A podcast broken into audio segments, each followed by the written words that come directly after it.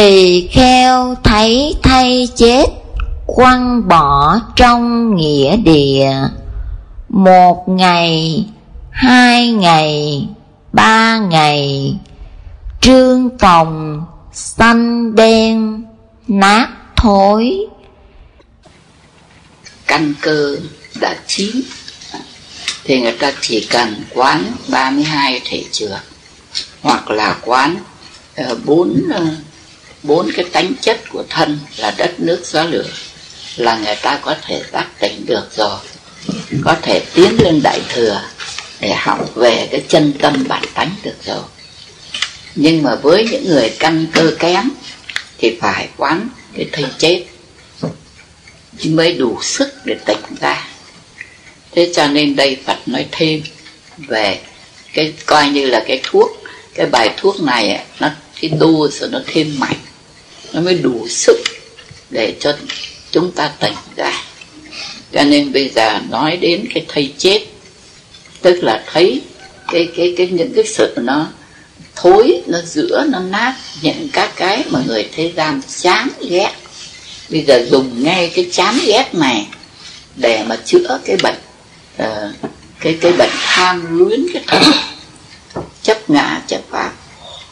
Thế cho nên bây giờ quán cái thây chết, quăng bỏ trong nghĩa địa, thì cái quán này ở các nước người ta có, như ở Ấn Độ thì người ta đến hẳn cái chỗ có xác chết đó để người ta quan sát. Thầy đọc những các sách thì thầy thấy các vị như bây giờ người ta đến hẳn, xin phép hẳn vào trong các cái nhà gọi là nhà xác, cái chỗ để chợ để những các cái thân xác người chết, để người ta quan sát, ta nhận định. Thì nó như thế mắt thấy thì nó cái lòng tin nó vững chắc. Còn bây giờ chúng ta quán đây là còn nhiều dùng cái sức tưởng tượng. Như hồi xưa thầy uh, tập ấy, thì thầy cứ nhờ người ta mua ở chợ đó những cái miếng gan hay là những miếng thịt, mình mang về mình để đấy, để mình nhận định những cái chuyển biến của nó. Thì như thế mình cũng được thấy một phần nào những cái chuyển biến, mà quả tình là những cái con giòi không biết nó từ đâu đến, nhưng mà những cái hộp, những các cái miếng thịt, những cái miếng gan thầy bỏ trong cái be thủy tinh mà thầy bịt kín, mà bỗng nhiên cũng có những con giòi nó nó nó, nó xuất phát được. Thế cho nên người ta gọi là hóa sinh, cái bọn ấy nó hóa sinh. Thế thì bây giờ mình mượn những các cái hình ảnh đó để mình nhận được cái thân của mình cái lúc cuối cùng nó sẽ thế nào. Một thây chết quăng bỏ trong nghĩa địa, người nằm một cách yên ổn. Chúng ta tưởng là cái người được an nghỉ, nhưng mà trên sự thật cái lúc bấy giờ là cái lúc đau khổ nhất. Cho nên người ta sợ chết cũng vì thế, không phải là yên cứ bình yên như thế này, mà cái lúc bây giờ đau lắm. Bởi vì chúng ta cũng có thể tưởng tượng được cái đau của người ấy bằng cái cách chúng ta cứ bịt cái mũi, bịt mũi đi để chúng ta thấy bực. Khi không thở thì chúng ta bực như thế nào. Tập bịt mũi để nhận cái đó thì chỉ tập được vài phút thôi, rồi thế nào cũng bỏ tay ra để cho nó nó phì cái hơi ra, chứ nó khổ lắm, nó không chịu được. Mà cái người này lúc bây giờ được không được thở nữa, mình có bịt mũi là chỉ có vài phút thôi, mà cái lúc bây giờ mình cũng thấy khổ lắm. Mà đằng này khổ lắm mà vẫn phải chịu, không có cách nào thở được được. Cho nên cái người chết cần phải để người ta yên. Lúc bây giờ mà đập đậy để sờ xem các cô thỏa mãn cái tò mò để xem người ta đi đường nào, đó là cái tai nạn cho người chết. Bởi vì người ta đã khổ quá rồi, mà mình lại còn cứ mó vào cơ thể ra thịt. Mỗi một cái ngón tay của mình đặt vào, người ta chịu như là dao chém từng thớ thịt. Cho nên ta khổ lắm. Thế là một cái chuyện khổ về không được thở. Một cái khổ ấy, chúng ta chỉ cần bịt mũi vài phút, chúng ta cũng đã thấy một chút, một chút được của người ta. Mà đằng này người ta phải nhịn thở cho đến lúc chết. Ta nên biết là cái người chết người ta khổ lắm, chứ không mình đứng ngoài mình tưởng người ta nằm yên. Không phải đâu. Cái đấy là cái, cái giờ phút địa ngục của con người. Thế rồi theo với cái hơi thở nó tàn thì không có cái chất oxy vào nữa, cho nên là không có cái chất oxy để hấp cái máu, thì cái máu nó lạnh dần. Thì cái lạnh của máu đây ấy, là nó lạnh toàn thân. Thì trong trong kinh Phật nói là gió phong đao xẻ thắt. Ví ví cái đó như con dao ấy, nó xẻ từng thớ thịt, mà không phải chỉ rét ở thịt, rét từng tế bào của xương. Và thứ nhất là cái tủy, bởi vì nó không có máu, máu không tới, nó không còn sức ấm, thì nó cứ dần dần như thế, như dao cứa. Trong kinh thì gọi là phong đao, tức là cái dao của gió. Tức là bởi vì lúc giờ dần dần dần dần nó lạnh dần đi. Thì cái khổ này là cái địa ngục hàn băng, cái khổ của người ở trong địa ngục. Cái hai cái khổ đó, một cái khổ là không được thở và một cái khổ lạnh. Cho nên trong kinh nói rằng đau đớn phát điên. Lúc bây giờ phát điên, phát cuồng vì đau đớn, nhưng mà lại không cử động được, không có một tí cái gì là nhúc nhích, là cứ thế mà chịu hai cái khổ đó, chịu cho đến khi mà nó lạnh được hoàn toàn à, thì cái thần thức nó mới không hiện hành nữa. Cái thần thức không còn có tí hơi ấm nào, không hiện hành được nữa, thì lúc bây giờ chìm vào trong cái, cái mê. Cái mê cũng như ngủ giấc ngủ say. Lúc bây giờ không còn đau nữa, hết cái cái đau của xác thịt, thì lúc bây giờ rơi vào cái đau của tinh thần, cái khổ của tinh thần. Nhưng bắt đầu là cái mù mịt tối tăm, bởi vì cái thần thức nó nó không hiện hành lên nữa, thì tựa hồ như có một cái ngủ cái ngủ mê, cái cái cái si nghiệp hoàn toàn tối đen.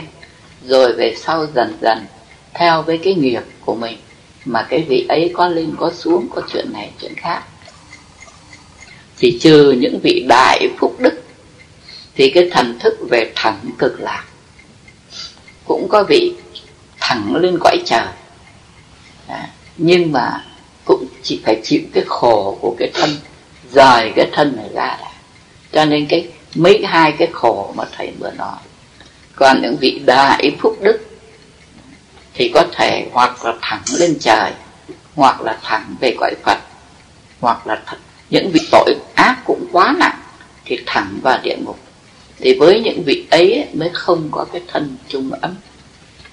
Cái thân chung ấm tức là cái thân nó chưa thành, nó chưa thật là theo cái nghiệp nào, nó còn đang chịu vật vờ. Việt Nam mình gọi là đang chờ xét xử tội phúc. Thì thầy đọc ở cái quyển sách của các vị viết ở Tây Tạng thì nói là cứ bảy ngày một lần thì cái thân trung ấm nó có sự chuyển biến. Cho nên chúng ta cứ có cái, cái cúng tuần bảy lần, một lần, ngày một lần, để làm phước, để truyền cái quả báo cho cái, cái người chết. Thế cho nên đến cái khi, cái lúc này là cái thời gian cái thân nó mới lạnh dần. Lạnh dần rồi thì cái thần thức ấy, nó lạnh hẳn rồi à, thì cái thần thức lúc bây giờ nó mới không có đau khổ nữa, mà nó chìm trong cái tối tăm. Thì người ta gọi là cái thần thức nó thoát được xác. Thì khi ấy không có cái sự chấp giữ, gọi là cái chấp trì của cái thần thức. Cho nên cái thật tâm thức của chúng ta gọi tên là cái thức Alexia, tức là cái tàng thức mà nó cái tàng thức này nó lại có cái khả năng chứa giữ, cho nên gọi là chất chỉ. Thì tên Ấn Độ gọi là Adana. Cái thức Adana là nói về cái lực chấp trì. Chấp là giữ, trì cũng có nghĩa là giữ. Mà vì chúng ta bây giờ cái tâm thức chúng ta nó có cái khả năng chấp trì như vậy, cho nên ở trong cái tử cung của mẹ, cái máu nó mới không đi ra bên ngoài. Mỗi một tháng người nữ có cái có cái loại máu gọi là kinh nguyệt đem vứt đi. Nhưng đến khi đã có cái thần thức, nó nhận đó là chỗ ở, món ăn của nó, nó đứng ở tại đó rồi, thì nó thâu những các cái chất ấy lại, những cái máu ấy lại, cho nên cái máu không đi ra ngoài. Mà cũng nhờ nó giữ lại, cho nên những cái hơi ấm của mẹ, cái máu nó không thối, nó không thiêu, mà tiếp tục nhận cái hơi thở của mẹ, cái cái cái cái máu của mẹ, cho nên cái bào thai cứ thế lớn lên mà không bị thối, rồi thành hình dần dần theo cái đường lối của các tế bào, cũng như cái quả trứng dần dần nó thành hình con con gà, là bởi vì ở trong đó nó đã có cái mầm của con gà. Thì những cái quả trứng không thối mà biến hình thành con gà dần dần, cũng như cái thai nhi, cái máu nó không thối mà nó lại tụ lại rồi nó biến dần thành hình đứa nhỏ. Đó là do cái lực chấp trì của cái thức Adana. Thế thì bây giờ cái thức Adana không ở đấy nữa, không không hiện hành nữa, tức là không có cái sức chấp trì của cái cái phần tinh thần nữa, thì cái thân ấy nó không có cái sức chấp trì, cho nên không có cái sức ép. Chứ bây giờ những cái đường, những cái cái cái nước của nó ở trong các tế bào nó chịu một cái sức ép, thế thì nó mới thành hình, cho nên cái da của mình nó mới không có không có có bị lõm mà nó đứng vững được. Là cũng như là cái, trong cái quả ba lông mà đã để có cái hơi đủ, cho nên cái quả ba lông nó không có bị bóp xuống. Thế thì bao nhiêu những các cái nước ở trong cái cơ thể, ở trong các tế bào có một cái sức ép của cái thức Adana của chúng ta, cho nên rằng nó đứng yên trong các vị trí. Nhưng mà bây giờ cái thần thức không còn nữa, không hiện hành nữa, cái sức ép ấy không có nữa, cho nên những các nước ở trong các mạch máu, các tế bào nó bật tung lên, nó bật ra. Vì vậy nó làm vỡ những các cái, cái, cái đường mạch máu, những các tế bào, và nó mạnh cho đến vỡ cả da, cả, cả cái da ở bên ngoài cũng nứt ra. Thế thì đấy, khi mà những cái làn da nó bị nứt ra thì những cái máu, cái mù, những các cái chất nước nó tìm đường nó thoát. Thế là cho nên cái lúc bây giờ cái hơi hôi hám, cái hơi thì nó ra từ các lỗ chân lông, nó ra trước, cho nên gần một cái thây sắc chuyển hóa, cái mùi hôi thối khó thở lắm, khó chịu lắm. Thế thì bởi vì cái sức, không có cái sức ép của nước nữa, cho nên nó bật tung. Vì vậy cái da nó phồng lên. Tới cái thời kỳ nếu cái thây xác còn đẻ thì cái đầu này này nó nối liền với cái vai, không còn trông thấy cái cổ, bởi vì cái da nó, những các thứ nó phồng lên, cái mặt nó cũng phồng lên, cái tướng mạo con người mất dần đi, không còn cái hình dạng nữa. Thế nó trương phồng lên, và dĩ nhiên những cái máu không còn những cái chất dưỡng khí để ướp sống nữa, cho nên bây giờ nó đen lại, nó tím bầm lại, cho nên toàn thân xanh xám. Rồi từ những các cái đường nứt loét ấy, máu mủ nó chảy ra dần dần, à, cho nên rằng nó nát, nó giữa, nó giữa, nó nát, rồi uh, những giòi bọ nó hóa xanh. Nếu mà để ở trên mặt đất thì giòi bọ hóa xanh. Mà thật ra thầy thấy hồi xưa thầy để những miếng thịt, những miếng gan, miếng tim ở trong những cái cái cái cái lọ mà thầy lại kiếm mà thầy cũng thấy có giỏi, chứ không cứ rằng thầy phải đẩy mặt không khí mới có giỏi. Thầy trông thấy những con giỏi, mà những con giỏi thì có có những con giỏi nó đen chùi chũi mà nó lớn bằng cái ngón tay của thầy này, thấy bằng như thế này, nó đen chùi chũi, chứ nó không phải con giỏi trắng trắng mà mình trông thấy rất bình thường. Nghĩa là cũng có cũng có những cái loại giỏi ấy, nhưng mà có những cái miếng thịt thầy thấy nó ra những con giỏi đen mà lớn bằng ngón tay út của thầy này, nó bò, nó chui chỗ nọ, nó chui chỗ kia. Tiên đọc tiếp: tỳ kheo quán, thân ta tánh chất cũng như vậy, bản tánh là như vậy, mai đây không thể khác cảnh ngộ này.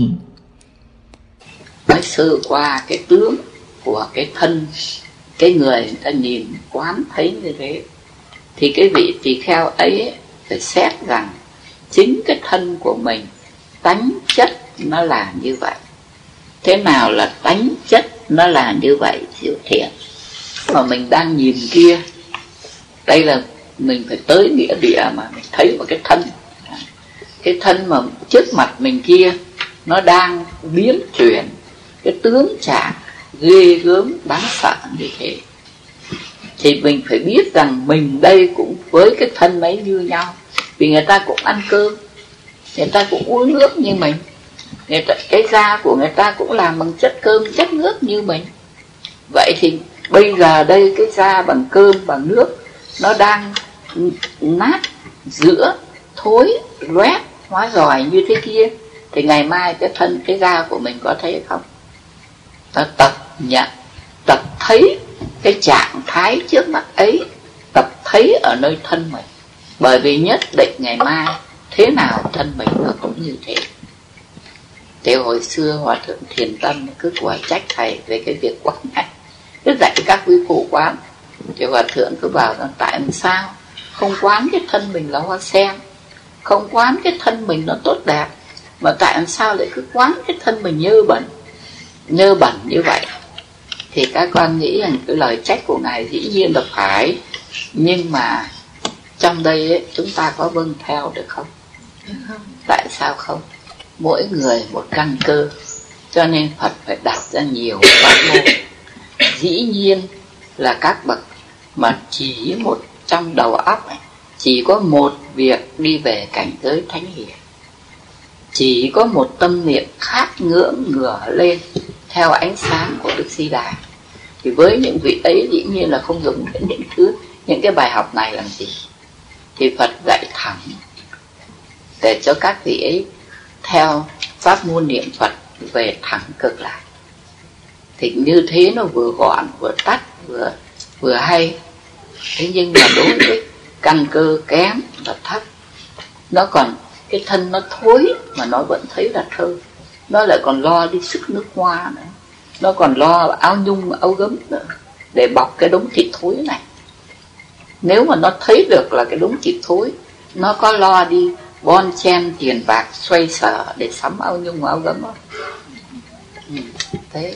Nhưng mà đằng này nó còn lo sắm áo nhung, áo gấm, nó còn phải bôi môi son, má phấn à.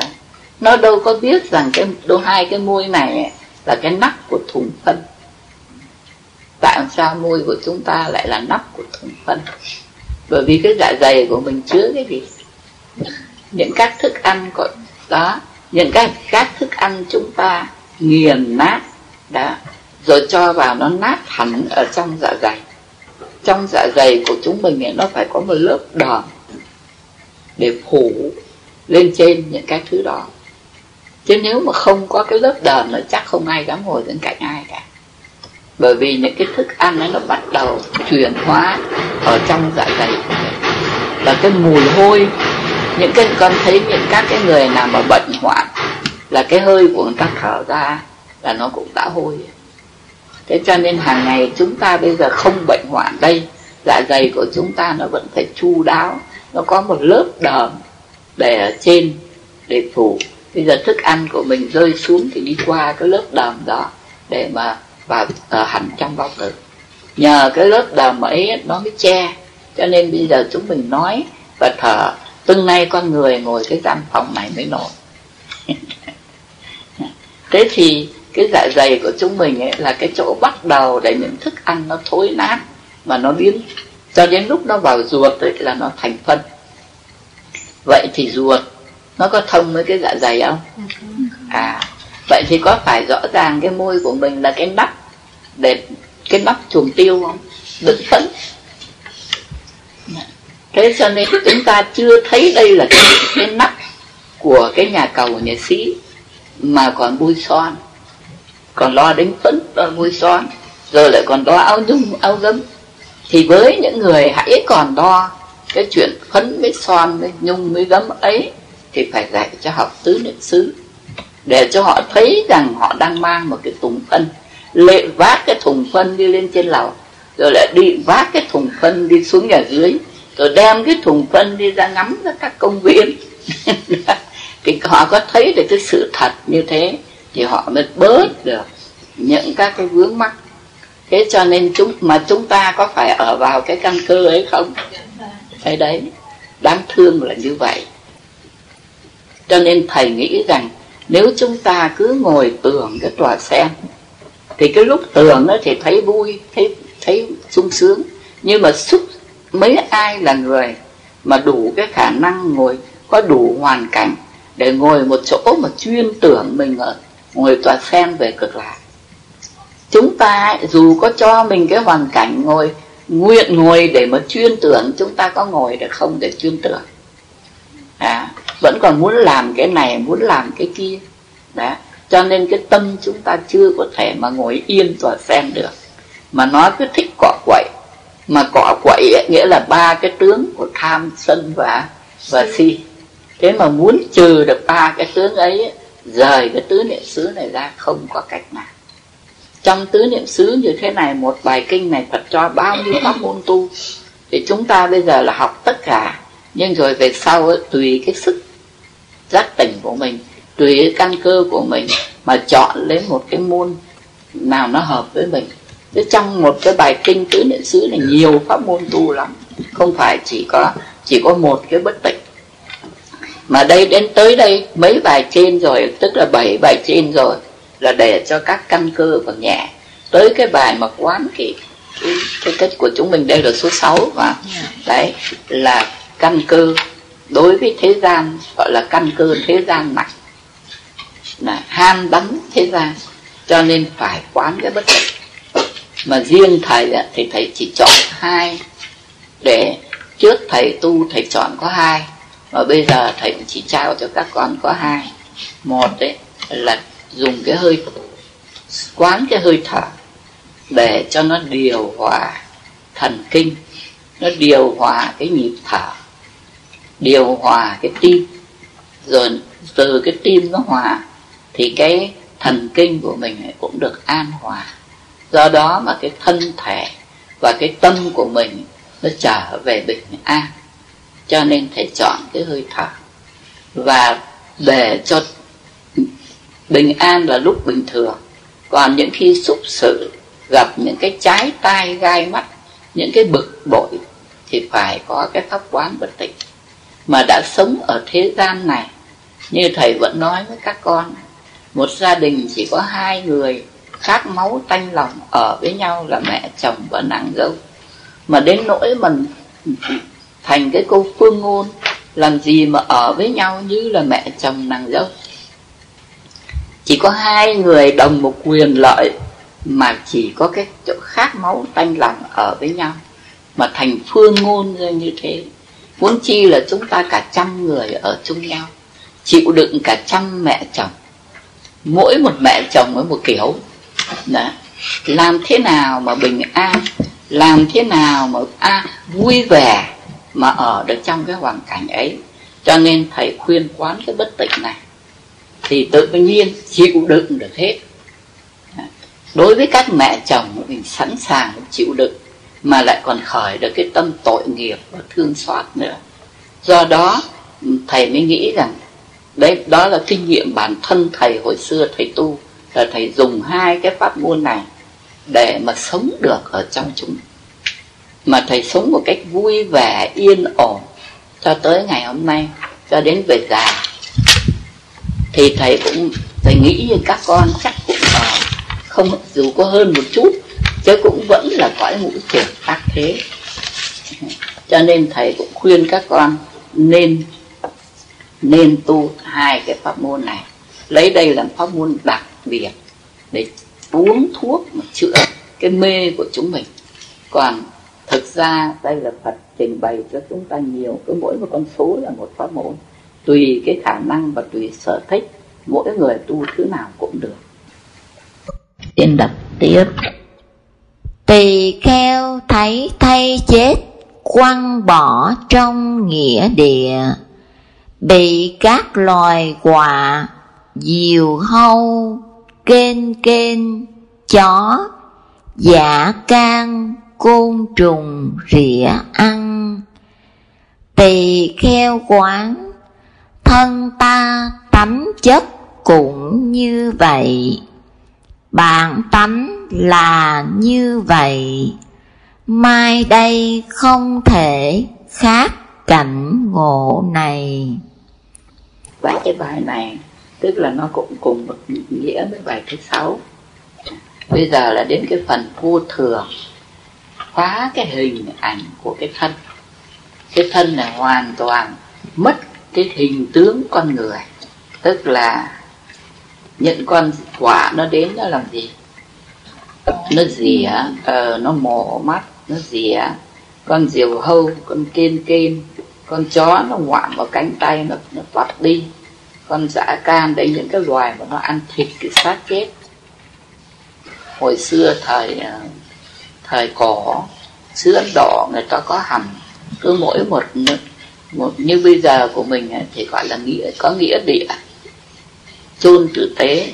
Còn ngày xưa ấy, thì cứ để một cái khu rừng, để một cái khu rừng mà xa, để cái hơi hôi hám đó, nó đừng bay vào trong làng. Thế là người ta để riêng một cái khu rừng đó, ta vứt những các xác chết. Những người chết thì thân thân bằng đưa đến cái nghĩa địa đó rồi bỏ tại đó. Cũng để cả quần áo, có người mặc để cả tấm vải, tất cả những cái thứ đồ dùng hàng ngày. Vì người ta vẫn tưởng như là cái thần hồn của cái thân đó, trong cái lúc thương xót, cho nên ta để tất cả những các đồ dùng hàng ngày cho cái người chết, quần áo, những các thứ để dùng giặt rũ, các thứ đồ chậu bồn ta để hết. Cho nên những người nghèo đến đó để lấy, những nhà tu các ngài cũng hay vào những các cái rừng để lấy những tấm vải về để mà may y may áo. Trong cái chỗ này là cái thân này phó mặc cho các loài loài vật và những loài trùng.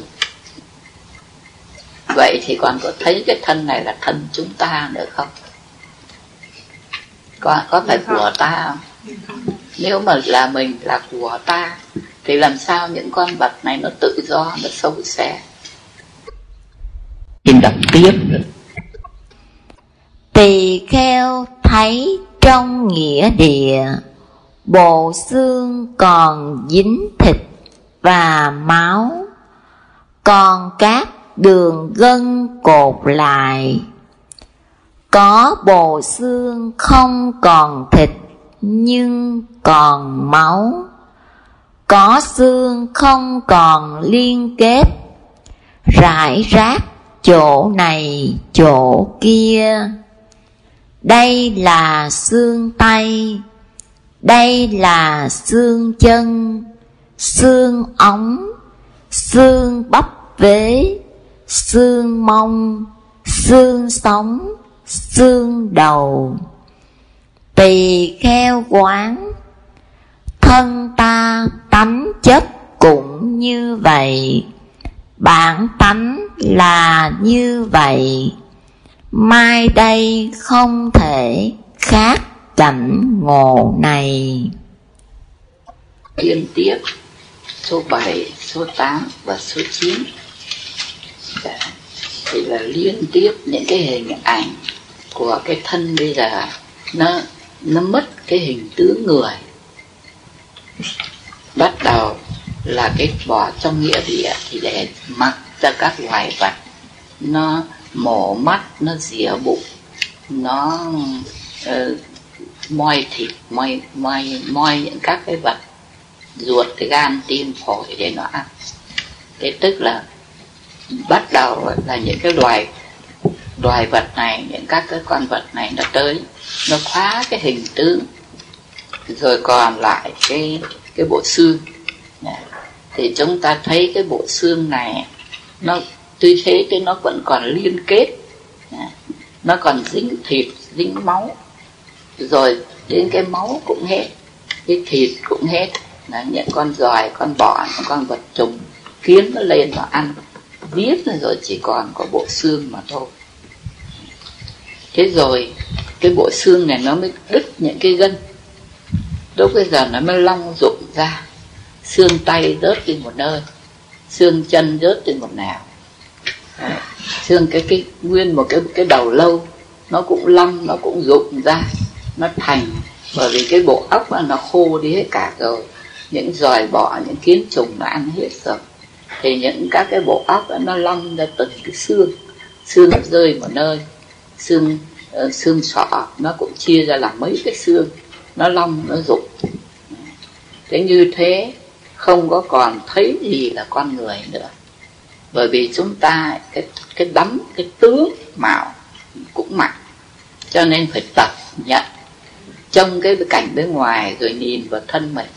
Mà bây giờ dù không trông cái cảnh bên ngoài mình cũng có thể tưởng được, tập tưởng cái xương ống tay ấy, nó rơi ở chỗ này, cái xương ống chân nó rơi chỗ này, cái xương sống ấy, nó nát ra từng từng cái cục xương nhỏ, nó mỗi cái nó long một nơi, cái cổ gáy nó long như thế này, cái xương sọ nó long như thế này, từng cái xương nó ngủn ra, nó nó nó rụng ra, mỗi cái nó giải rác đi một nơi, coi như cái hình tướng. Cái này rất khó cho chúng ta, chúng ta bị chấp vào cái hình tướng nặng lắm, cho nên tập để thấy không có cái tướng của con người, mà chỉ là những mảnh xương vụ rơi rụng mỗi thứ một nơi, để phá cái tướng con người, cái chấp thủ về cái tướng. Tuy rằng không thấy hình nhưng vẫn cứ tưởng. Ví dụ như ba má mình đã mất, bây giờ mình nằm mộng, mình vẫn tưởng như còn thân như cũ. Đấy là cái chấp thủ ở trong tâm mình, chứ đâu cái thân cũ còn đâu nữa. Nhưng mà mình vẫn thấy cái hình tướng ấy. Mình đọc tiếp. Tỳ kheo thấy thây chết, quăng bỏ trong nghĩa địa, chỉ còn toàn xương trắng màu vỏ ốc, hoặc chỉ còn một đống xương lâu năm, hoặc đang mũng thành bột. Thế rồi những các cái mảnh xương nó long rụng khắp nơi ấy, dần dần nó mủn, nó mủn ra thành bột, rồi nó trở về đất. Cho đến một ngày mai đây, đây cái xứ mà chúng ta đang ở đây ngày xưa thuộc về xứ Trà, thuộc về nước nước Tràm, mà vẫn thường à, có cái sự xâm lấn đối với lại phương Bắc là nước Việt Nam, rồi giết rồi nước Việt Nam chiếm cứ xứ Tràm, mà rồi bây giờ hoàn toàn cho đến nòi giống Tràm bây giờ cũng còn gọi là cũng còn gọi là dân thiểu số, nhưng mà rất là ít, mà rất là còn toàn thể đây là người Việt Nam. Vậy thì những triệu triệu người Tràm bây giờ đâu? Triệu, triệu những người Tràm người ta ở trên đất này bây giờ người ta đâu? Đấy, bây giờ là cây ổi, cây mít, cây xoài của chúng ta đây. Tức là bao nhiêu xương đã long rụng mùn tàn hết rồi, trả về đất rồi, rồi từ đất lại mọc lên những các thứ như thế này. Cho nên không, cái thân người không thật. Phật cho chúng ta tập nhận đấy. Chỉ nói là nó không, nó giả, thì thường thường chúng ta tuy miệng nói cái không nó giả, nhưng trong tạng, tạng thức nó vẫn có một cái cố chấp, cho nên phải tập nhận. Mà cái này phải là một cái công phu cũng lâu, công phu dài lâu, dài lâu mà cố gắng triền miên. Nhưng mà đến khi mà bỏ cái công phu ấy, cái niệm của mình nó vẫn còn, nó vẫn mê, nó vẫn không, vẫn không tỉnh ra, nó lại vẫn quên. Cho nên hồi thầy nhỏ bằng các con là thầy có một cái công phu tạm gọi là miên mật. Mà tới bây giờ thầy già, cái đầu nó lắc thế này, thầy không, cũng ngồi quá nó hơi khó, cho nên cái, cái nó cũng vẫn lại còn quên, nó vẫn chưa được thuần thục. Đó là bao nhiêu chục năm cố gắng, thực ra không phải là cố gắng, nhưng mà cũng có cái chỗ là thấy nắm được, nhận được, và cũng có cái đắc lực đấy. Nhưng mà rồi bây giờ về già không quán nữa, bây giờ thầy lại phải trở về thầy tập quán, chứ không quán là nó cũng lại quên đi đấy. Thế thì biết là cái niệm thế gian nó mạnh lắm, những cái tư tưởng thế gian nó mạnh lắm, mà cái tư tưởng thánh hiền của chúng ta thì lại yếu ớt. Bây giờ mới tập, bây giờ mới học, bây giờ mới tu. Nếu các con không để tâm miên mật, khó mà mà tỉnh lắm. Cho nên bây giờ nhất là lớp chuyên tu có cái phước, cái phước đúng là cái phước đã từ nhiều kiếp. Thế bây giờ cố gắng đi, để đến kỳ sau thì lớp này lại ra hộ pháp để cho các em hộ pháp nó lại vào, cứ mỗi năm mỗi năm thay đổi nhau để cho trong chúng cùng được hưởng cái sự giải thoát của Đức Phật.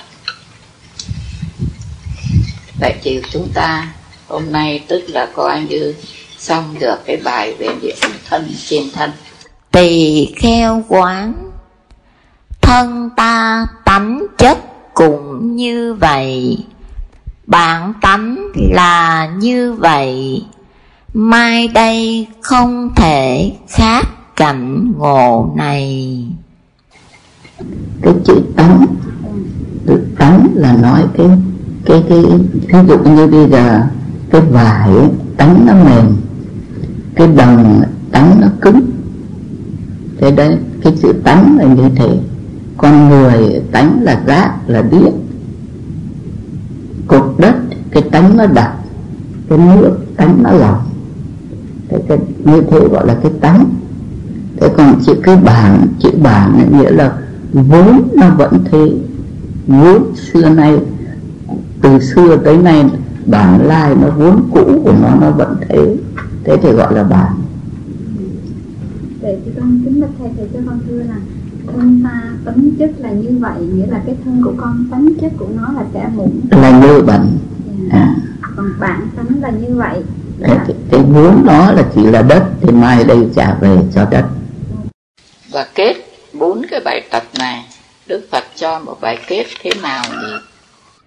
Như vậy, tỳ kheo sống quán thân trên nội thân, sống quán thân trên ngoại thân, sống quán thân trên nội ngoại thân, sống quán tánh sanh khởi trên thân, sống quán tánh diệt tận trên thân, sống quán tánh sanh diệt trên thân.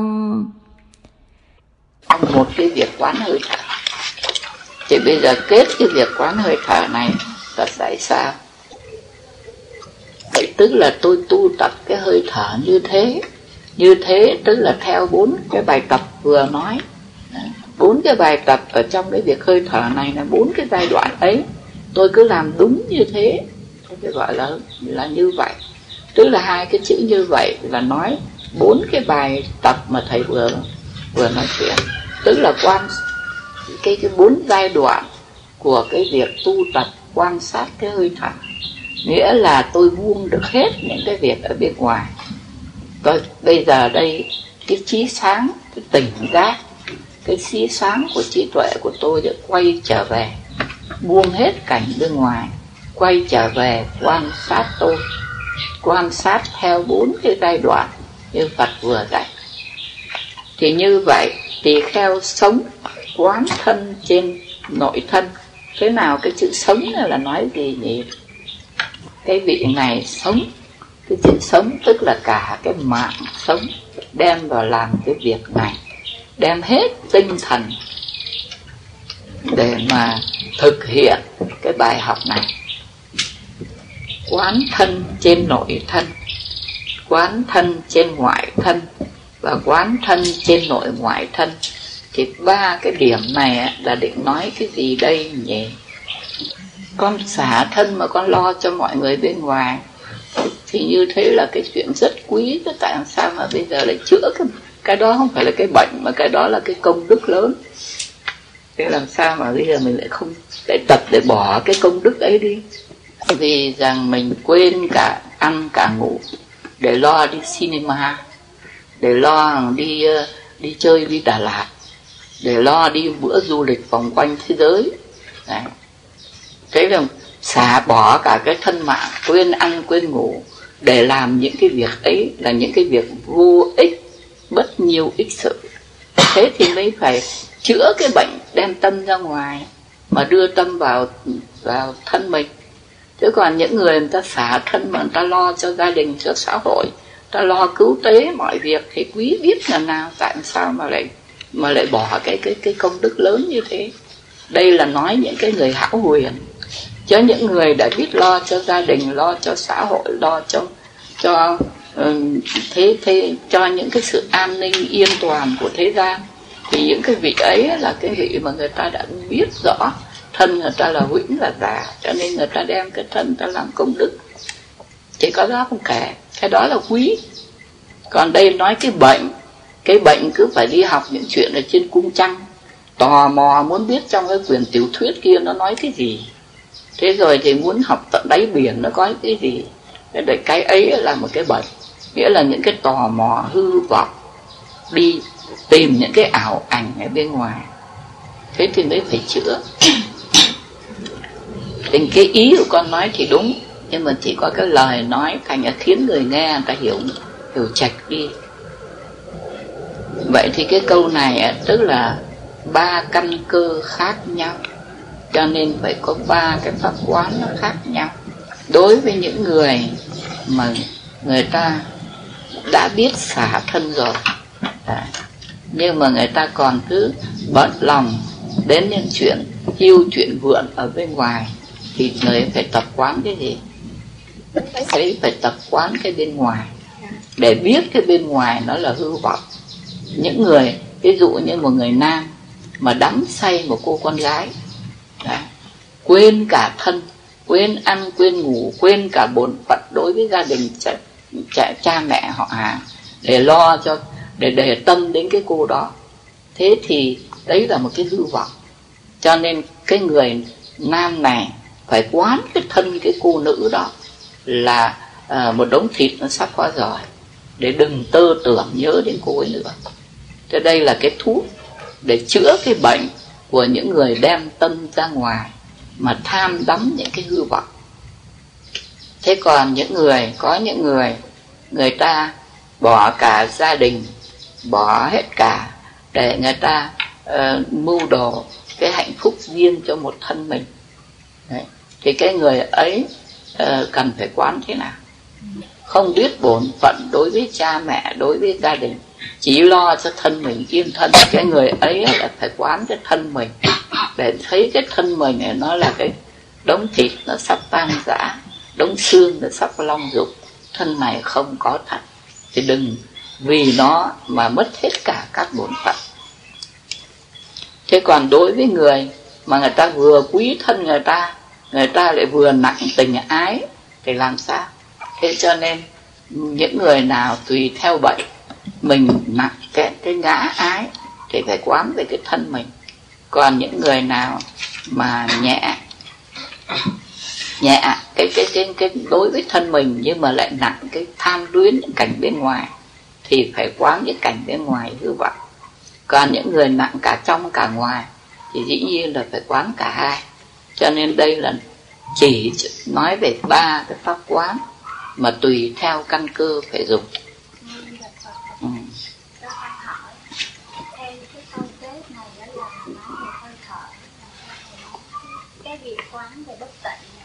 Thì thầy, thầy giảng để cho chị em hiểu tại làm sao để chia làm ba. Là bởi vì cái câu này không phải chỉ, chỉ dùng trong một cái việc hơi thở, mà cái câu này là dùng trong khắp cả, để kết cả toàn thể cái quán thân trên thân. Trong mỗi một đoạn đều có nhắc cái câu này cả. Nhưng mà ví dụ như theo cái bài này nói là hơi thở thì nội thân là Thì, thì bởi vì đây thầy đang giảng là giảng cái câu này là giảng chung. Bởi vì cái câu này là Phật dùng cái câu kết cho tất cả những cái pháp quán thân trên thân. Thế mà thật muốn cho chúng sanh, cho mọi người dễ hiểu ấy, dùng cái quán bất tịnh nó rõ rệt. Cho nên thầy nói cái thí dụ về quán bất tịnh. Thế chứ còn cái hơi thở thì dĩ nhiên là hơi thở của ai thì người ấy tự quán hơi thở của mình, chứ làm sao con quán được được, được hơi thở của cô Tuệ Giác. Vậy sao có cái chữ ngoại thân đó mà thầy? Thì bởi thì thầy vừa mới nói là cái câu này là câu kết chung. Thì con học ở đây con thấy cả cả cả mấy câu mấy đoạn đều có cái câu kết này. Cho nên cái câu này là quán thân trên thân, chứ không phải riêng cho cái hơi thở. Theo như cái cách hơi thở này thì còn riêng về cái hơi thở thì chỉ có hơi thở của ai người ấy tự quán, chứ con quán làm sao được hơi thở của ông hàng xóm. Dạ, mình ngoài ngoài ngoài thân thì hơi thở mình ra ngoài mà thầy, giống như thở ra nó ra thì cô cũng chẳng theo dõi được nó nữa, cô chỉ theo dõi ở ngay trong thân cô thôi. Cái thời hơi thở ra có phải không? Dạ. Thì cô theo dõi cái ở cái cái ra ở thân cô thôi, chứ nó ra khỏi mũi cô cô đi theo được nó nữa đâu.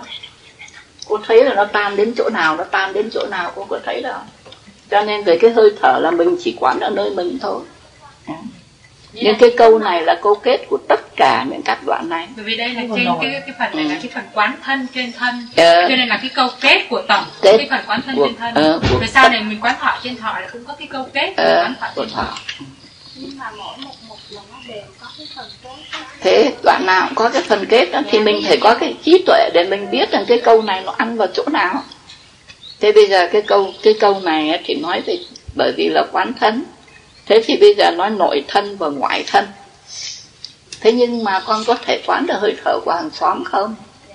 Thế thì dĩ nhiên là với cái trường hợp này không có nói chuyện quán cái hơi thở bên ngoài, mà chỉ quán cái, chỉ có cái nội thân thôi. Nhưng mà cái câu này nó áp dụng vào tất cả những các bài ở sau. Thế cho, cho nên rằng cái, nói cái, cái, cái câu này để tổng quát cả cái đoạn thân, quán thân. Mà dùng cái ví dụ về, về bất tỉnh nó dễ nhận. Vậy là quán hơi thở chỉ có nội thân thôi. Ờ. Nhưng mà ngoại thân thì không có, nhưng mà nội ngoại thân thì có. Đã không, không có ngoại không? Thì làm sao có nội ngoại? Con tưởng là thở vào thì là nội, thở ra là ngoại. Vậy thở vào là nội thân hả? Bởi vì nó là mình thở vào trong cơ thể của mình, nhưng mà thở ra mình cũng chỉ quán nó ở từ, cho từ từ ngực mà ra đến cái mũi thôi, cũng vẫn ở thân mình, chứ không thể nào mà quán được ở bên ngoài. Thế cho nên riêng về cái hơi thở là chỉ có, có nội thân chứ không có ngoại thân. Y theo cái hơi thở mình biết cái thân này mình hư vọng, bởi vì bản chất nó chỉ là hơi thở, nương tựa trên hơi thở mà có. Cái hơi thở nó tàn là hết, nó, nó ngừng cũng chóng. Thế thì mình thế nào thì bà con chú bác mình cũng vậy à. Thế cho nên có, cũng có thể gọi là cũng bán ngoại thân. Bậc thầy cho con hỏi con như hôm qua thầy dạy là chánh tri, chánh niệm và đến chánh trí, chánh tuệ, thì theo như trong cái, cái đọc kết này á thì là là chánh tri và chánh trí và đến chánh niệm nó là gì? Ừ, thì đây là lời Phật nói như vậy, nhưng mà còn thầy giảng là cái thầy nói cái con đường đi từ phàm phu đến trí tuệ, tuệ thì là tột đỉnh. Thế cho nên đây không nói đến tuệ, mà đây là để chữ niệm về sau. Thì nhưng mà chung quy cái con đường đi thì nó như thế. Là trước hết là do thầy dạy, hay là nghe người ta nói, hay là đọc sách, thì mình biết. Thế xong rồi thì từ cái biết ấy, nhưng mà biết cho nó quên đi. Cho nên là mình bây giờ đấy gọi là tứ niệm xứ. Thì tức là tứ niệm xứ, tức là tập mình, tập, tập nhớ. Cái gì mình đã biết thì bây giờ mình tập nhớ, đừng quên. Biết mà tập nhớ mãi, hôm nay nhớ, chấp nó lại nhớ, chiều lại nhớ, mai lại nhớ, thì nó thành trí. Thế cho nên gọi là chánh trí. Dĩ nhiên là phải niệm trước rồi nó mới thành trí. Thế nếu mà chưa niệm, vì vậy Thầy nói đây là Thầy lấy lời của Bồ Tát Long Thọ Ngài giảng. Ngài bảo sở hữu, đây là lời của Ngài thì Ngài nói thế này. Ngài bảo rằng tứ niệm xứ bản chất là trí tuệ. Mà tại làm sao không gọi là tứ trí xứ mà lại gọi là tứ niệm xứ? Và bởi vì rằng những người ta biết nhưng mà hay quên. Cho nên những phàm phu ấy, thì đối với phàm phu phải cho người ta tập nhớ. Thế thì đây nói đặt tên là tứ niệm xứ bởi vì đây là một cái bài học để cho những người phàm phu ấy, tiến lên thánh địa. Từ phàm phu người ta phải tập nhớ, rồi do nhớ người ta mới có trí, rồi từ trí mới có tuệ. Thì cái chữ trí với chữ tuệ các vị đã học ở trong cái kinh Lăng Già là nhớ cái bài trí với tuệ không? Đó, cho nên từ trí đến tuệ. Thế còn thì ở cái cái câu này là do là bộ lời Bồ Tát Long Thọ Ngài nói. Đáng nhẽ phải gọi là tứ trí xứ thì mới đúng. Nhưng mà nếu nói đến tứ trí xứ là nói đến cái quả rồi. Còn đằng này là cái lúc tập tu, là cái lúc mới gieo nhân. Cho nên gọi là tứ niệm xứ. Nghĩa là tập cho những người phàm phu, tập nhớ những cái gì mà mình đã biết thì phải tập nhớ, không quên. Thế cho nên phải tứ niệm, từ niệm rồi đến trí. Thế còn cái cách đặt ở đây thì người ta đặt trước đặt sau. Cái trong cái lúc Phật nói thì Phật nói Phật nói chánh trí rồi Phật mới nói chánh niệm sau. Nhưng mà cái con đường đi ấy, nó phải từ niệm rồi nó mới đến trí thì mới đúng. Không nương tựa, không chấp trước một việc gì. Thế nào là tỳ kheo sống không nương tựa một cái gì? Không nương tựa là không nương tựa vào thế gian này. Những cái hình tướng hiện ở trong thế gian này, thân, tâm, cảnh, không có gì nương tựa được. Chớ mà những vị này, người ta quay về nương tựa Phật, Pháp và Thánh. Chứ không phải không nương tựa là không nương tựa tất cả. Có nương tựa Phật, Pháp, Thánh thôi. Còn những cái gì ở thế gian này, thân, tâm với cảnh, đều không nương tựa. Thì ở đây nói là không nương tựa, tức là không nương tựa những cái gì có ở thế gian này, không tin tưởng gì ở thế gian này cả. Với những vị này thì chúng số độc đắc cũng không mừng, mà được làm tổng thống cũng không thiết, mà cần thấy là đi tu qua hệ hơn. Không mong ước một cái gì ở thế gian cả. Không chấp trước một vật gì ở đời. Nghĩa là gì nhỉ? Nghĩa là không nắm lấy một cái gì cả. Biết cái gì cũng hư vọng hết. Cho nên không có nắm. Coi như là nắm bắt hư không là cái chuyện vô ích. Cho nên không nắm bắt một cái gì, không chấp một cái gì là sự thật cả. Tiên đặt tiếp. Trên thân vị ấy an trụ chánh tri, với hy vọng hướng đến chánh trí, chánh niệm. Tỳ kheo sống không nương tựa, không chấp trước một vật gì ở đời. Bởi vì hàng ngày con có quán bất tịnh thì con mới biết được cái thân của con nó mơ bẩn, không phải là cái thứ mà mình nên cưng chiều ái đó. Con quán bất tịnh là con được trước hết, con được cái chánh chi, tức là biết cái thân mình nhơ bẩn. Rồi từ cái chánh chi con mới được cái chánh trí, là có cái trí tuệ.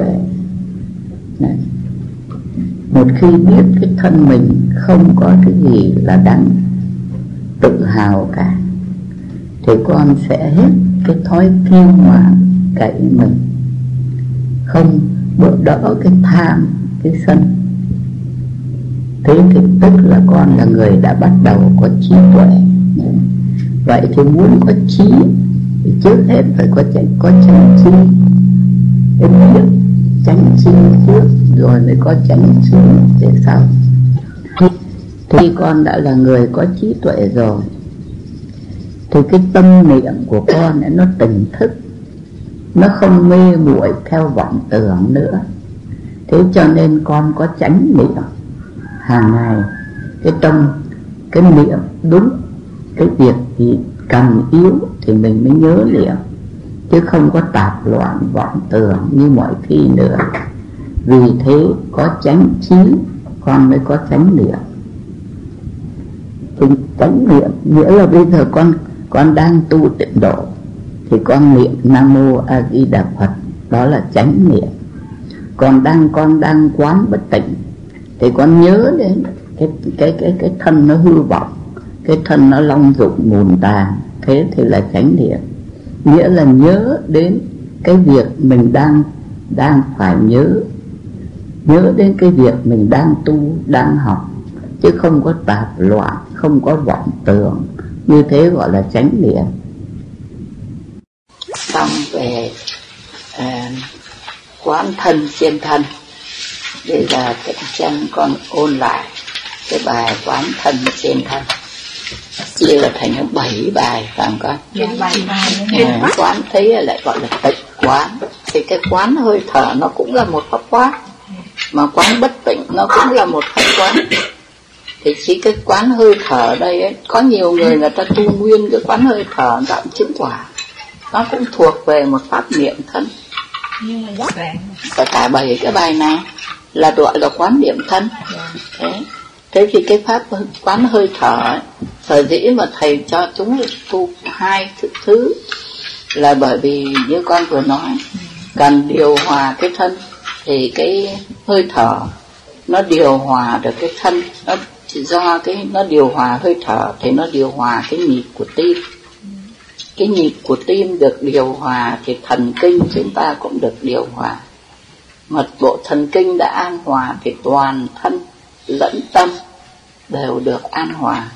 Thế cho nên chúng ta học cần cầu cái quán uh, hơi thở là để coi như cái thuốc để chữa cho mình những cái bệnh nóng lòng, sốt ruột, uh, chạo cử, tán loạn. Thế thì là để mà an hòa, yên ổn cái thân và cái tâm. Đó là cái món thuốc để chúng mình cầu cái đó. Thế còn cái quán bất tịnh thì như thầy cũng đã nói với chị em, thật ra cái, những cái pháp môn này đi tới cái bất tịnh tam muội thì sẽ chứng quả, chứng quả được. Các vị chứng được tiến tới tu Đà Hoàn rồi lên đến A La Hán được. Nhưng mà chúng ta cũng không dám cầu về cái chuyện tu chứng, mà chỉ mượn cái pháp môn này để tỉnh ra, đừng tham đắm cái thân này, đừng tham đắm cái cảnh này, coi như là mình không vướng víu bận tâm gì đến cái thân tâm và cảnh ở thế gian. Thế thì mình mới có yên tâm mà niệm Phật cầu vãng sanh được. Cho nên chúng ta học đây là chỉ cầu một món thuốc để chữa bệnh. Chứ cái tu chính của chúng ta là niệm Phật cầu vãng sanh, nhưng mà thân tâm bệnh thì không đi được, cho nên phải uống thuốc đã rồi mới có thể đi được. Cho nên phải uh, cần dùng hai cái môn này. Thế chứ không phải không phải chứ thật sự hai cái môn này là một pháp thiền định, hai là hai pháp thiền định mà người ta y đây có thể tu chứng quả A La Hán mà tiến tới niết bàn được. Nhưng chúng ta thì chỉ là người uống thuốc thôi, nghĩa là có thuốc của Phật thì thực tập để giải cái những cái, cái uh, thân bệnh và tâm bệnh. Chứ còn những người mà người ta đã học, người ta nghiên cứu thành những bác sĩ, những dược sĩ để người ta chế tạo ra thuốc, có thuốc cho thiên hạ. thì cái điều ấy chúng ta chưa dám, không dám mong ước tới. Bởi vì muốn đi tới như thế phải có thầy, muốn đi theo hai cái pháp môn này mà chứng quả bằng được niết bàn thì phải có những các bậc thầy vững vàng chắc chắn, chứ không có dám tu bừa tu bãi. Nhưng chúng ta chỉ là người sẵn cái tiệm thuốc, người ta có thuốc thì mình cần để mình đến mình xin thuốc mình uống thế thôi, để khỏi cái bệnh của thân tâm mà đi được về đến cõi Phật.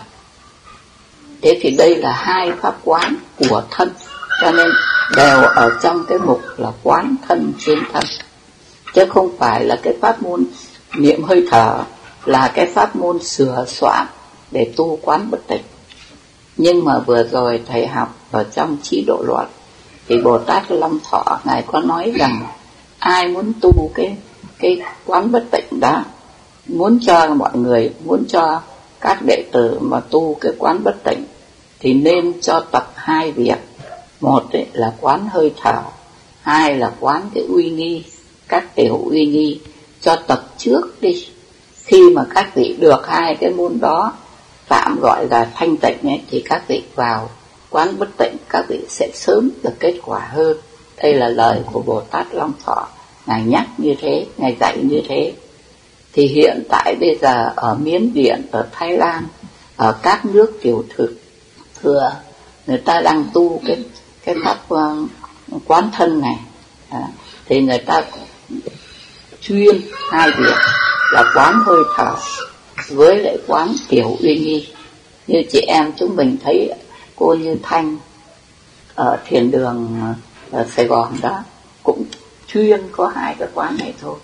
Thế lúc đầu thầy cứ ngạc nhiên và thầy tưởng là các ngài không cho quán bất tịnh mà chỉ chuyên có hai quán này là các ngài chuyên về định. Thế. Nhưng mà bây giờ nghe Bồ Tát Long Thọ này giảng như thế thì mình mới biết rằng các ngài tập để tiến lên cái quán bất tịnh. Thế. Cho nên là các bậc thầy, các bậc thầy các ngài mới biết. Thế cho nên các ngài dạy dạy từ nó có thứ lớn. Còn mình thì thầy thì thầy rốt, cho nên rằng thành thầy vào thẳng cái quán bất tịnh mà thấy nó đắc lực mà nó rốt thì cứ ấn chúng vào, chứ không biết là nên có hai cái pháp trước. À, như chúng ta vừa nói, các ngài là bởi vì các ngài có cái chương trình tu chứng, cho nên các ngài kỹ càng và đi theo thứ lớp.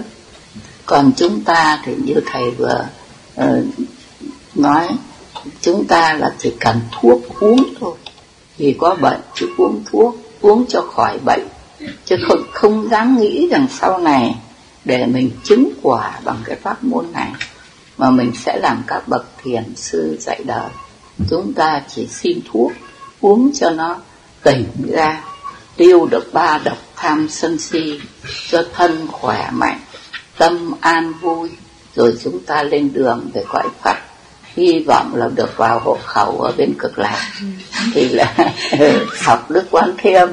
Thì khi ấy, ấy yên tâm, tức là mình có thầy dạy chắc chắn thì mới dám đi sâu vào cái đường tu. Chứ còn thiền định mà không có thầy dẫn cẩn thận thì trong cái lúc tu nó xảy ra nhiều những các cái phức tạp, như là nhức đầu, đau tim, chuyện thứ nhất là các thứ tật bệnh. Bởi vì cơ thể chúng mình sinh ra để mà uh, nhảy nhót, mà tán loạn, gọi là uh, cái tâm nó như con khỉ, nó cứ thích nhảy cái này, thích nhảy cái kia. Mà bây giờ mình bắt nó đứng lại, an định cái thần lại, thì cái việc ấy mình phải tập từ từ đã đành. Mà không cẩn thận, không có bậc thầy chỉ dẫn, dễ sinh các thứ bệnh mà rồi không biết đường nào mà chữa. Cho nên thầy không có dám mòn men, chỉ biết là chỉ xin thuốc để uống cho cái quán bất tịnh cho nó tỉnh ra. Thấy ta thấy người đều hư vọng, cái da thịt này nó là những cái để cho giòi bọ nó ăn, không có giá trị gì. Như vậy mình đỡ được những cái tham sân si mạn nghi tà kiến, nó an thân an tâm. Như thế mới chịu niệm Phật mà cầu vãng sanh. Thế là cái đường lối của Thầy đi, và Thầy ước mong là chị em chúng ta cùng đi mà vui vẻ để đến tới cõi Phật. Hiện tại mình có gieo cái nhân vui vẻ thì ngày mai mới về đến cái cảnh gọi là cực lạc, là hoàn toàn vui được. Còn bây giờ cái, cái, cái nhân gieo sầu khổ, áp bức, bực bội, khó chịu thì làm sao mà có cái quả an vui nó đợi được. Cho nên chúng ta phải hiện tại đây giải thoát được hết những buồn phiền bực bội. Hiện tại chúng ta phải thực hiện cái tâm chúng ta bình an, an ổn. Cái an ổn với cái giải thoát, Thầy nghe các vị dạy rằng hai cái nó đi đôi, hễ có thì cùng có, mà không thì cùng không. Thế nếu cái tâm mà bực bội khó chịu thì cái tâm ấy không gọi là tâm giải thoát được. Cho nên chúng ta uống thuốc đây để cho được, trước hết là cho tỉnh táo, thứ hai là cho được an ổn, thân tâm yên vui để đi về cực lạc. Và có gặp bà con nào ở bên cạnh thì chúng ta cũng nắm tay cùng đi, thế để mà cùng nhau về cảnh yên ổn đã. Nhưng mà trước hết, Thầy hồi xưa cái lúc Thầy bắt đầu cái pháp môn Tịnh Độ, Thầy có một cái chỗ băn, một cái chỗ mà à, thầy thầy bảo rằng tôi uh, cần gì cái xứ vàng để bạc để thầy làm gì. Hiện tại bây giờ khắp nơi trẻ bồ côi thì không có người nương tựa, những các già lão thì cô đơn, không có ai nâng giấc, những các nhà thương thì bệnh nhân khổ não, không có người, không có gia đình, không có tiền bạc. Trong các nhà tù giam kia cũng bao nhiêu cái khổ. Vậy thì thế gian là tràn đầy những cái khổ, mà trong lúc bây giờ lại có những người con Phật lại cứ lạnh lùng bỏ hết những các mọi sự đó mà Nam Mô Di Đà Phật, Nam Mô Di Đà Phật, nghĩa là buông hết, chỉ đem một cái tâm Nam Mô Di Đà Phật ấy để cầu về một cái cảnh giới những vàng, những bạc, những chim nó hót, những hoa sen nó vui. À, thì như vậy có phải là một việc nên làm hay không? Thế thì cái hồi xưa à, Thầy nói cho nó có đầu có đuôi. Lúc đầu ấy, Thầy mới gặp à, sư cụ Tuệ Nhuận, sư cụ dạy Thầy muốn tu thì phải phải tụng cái cuốn kinh này, tức là kinh Di Đà, nhưng mà nó toàn chữ nho sằng chịt. Muốn tu thì phải tụng cái kinh này. Tôi không biết là tôi đọc cái gì, mình đọc mà mình không biết mình đọc cái gì, thì nó nó cũng có cái bấn, nó khó chịu lắm. Thầy cứ gặp ai Thầy cũng hỏi, nhưng một số đông không ai biết. Người ta cũng như Thầy, cứ như thị ngã văn như thở. Cái hồi ấy Thầy chưa có chữ nho, về sau Thầy tức Thầy mới đi học chữ nho. Rồi đến lúc có một vị mới giới thiệu cho Thầy đến một ông, một vị Phật tử Đỗ Tu Tài, gọi là cụ Tú mà, tức là cụ Hoàng Đạo Thắng mà bây giờ Thầy thờ ở trong Linh Quang đó. Tức là Thầy lại học chữ nho của Thầy. Thì cụ, cụ mới giảng cho Thầy nghe. Nhưng mà cụ, cụ chỉ giảng như thị ngã văn, nghĩa là như vậy tôi nghe, nghĩa là cụ giảng đúng cái kinh Di Đà thôi. Cụ đang, chứ cụ không giảng cho mình nhận được cái nghĩa, cái nghĩa, ý nghĩa thật. Cụ chỉ giảng đấy, bên nước cực lạc có hoa như thế, có ao sen như vậy, có lầu cát thất bảo như thế. Thế thì từ đấy, thế cho nên bây giờ Thầy tu chật vật và Thầy có cái tội bán pháp. Từ đấy thầy thầy nghe được nghĩa rồi Thầy vỡ hay. thầy thầy mới có cái ý kiến như Thầy vừa kể mà chúng đấy. Thầy mới bảo ơ hay, tôi về cái cõi vàng với bạc đấy tôi dùng làm gì? Đó. Cần dùng gì đến vàng với bạc, mới lại hoa sen nở, mới chim nó hót, tôi có dùng gì đến đâu. Mà trong khi lại bắt tôi làm phải niệm cứ Nam Mô A Di Đà Phật mà buông hết vạn sự, cứ Nam Mô A Di Đà Phật mà mà cầu về cái cõi ấy. Trong khi cái thế gian này còn đang cần bao nhiêu bàn tay giúp đỡ. Trong khi nhà tù đang khổ, bệnh viện đang khổ, rồi chỉ trường mồ côi, những viện dưỡng lão, những viện thế bần, bao nhiêu những nơi ta cần mỗi người góp vào bàn tay, thì mình lại buông sách để cứ Nam Mô A Di Đà Phật, Nam Mô A Di Đà Phật, Nam Mô A Di Đà Phật, về một cái cõi để để hưởng cái cõi những vàng những bạc, những nhà, những lợi lâu cát pha lê xà cừ lắm cái gì. Thế cho nên trở lại thầy bán cái pháp môn này, thầy không có tu, không theo, mà cái pháp môn gì là kỳ lạ như vậy không dùng được. Thế cho nên bây giờ thầy mới sợ các con cũng lại giống thầy có cái thói bán, cho nên thầy chưa có mang kinh Di Đà cho các con học, mà thầy phải sửa soạn những cái cái từng lớp như thế này để mình tiến tới mình hiểu nổi, chứ vội vàng mang kinh Di Đà ra thầy sợ sẽ có đứa nó như thầy không chịu mà còn trở lại bán nữa. Thì dĩ nhiên là cũng có những các vị người ta thiện căn phúc đức từ nhiều đời, cho nên người ta nghe là người ta tin ngay, người ta tu ngay và người ta đắc lực ngay. Thì cái số đấy không phải là không có, nhưng mà hiếm lắm. Thầy chỉ sợ có những anh như thầy thôi. Thế cho nên là thẳng cánh không tu, mà cũng không theo cái pháp môn này, mà trở lại chê bai, không chịu. Cho đến lúc về sau thầy được nghe kinh Kim Cương, sư cụ cũng sư cụ Tuệ Nhuận, cho nên thầy thờ ngài là Phó Pháp Tôn Sư đó, bởi vì ngài giảng kinh Kim Cương, thầy nghe đến cái câu là quá khứ tâm bất khả đắc, hiện tại tâm bất khả đắc, vị lai tâm bất khả đắc. Cụ giảng mình mới hiểu cái nghĩa. Thì thầy nghe xong cái, cái, cái câu ấy thầy mới bật lên, à bây giờ tôi mới hiểu kinh Di Đà, tại làm sao mà buông hết. Này, tại làm sao mà buông hết để nhất tâm niệm Phật. Thì thầy nghe câu ấy thầy mới hiểu. Từ đấy thì thầy không bán nữa, và thầy chịu tu tịnh độ.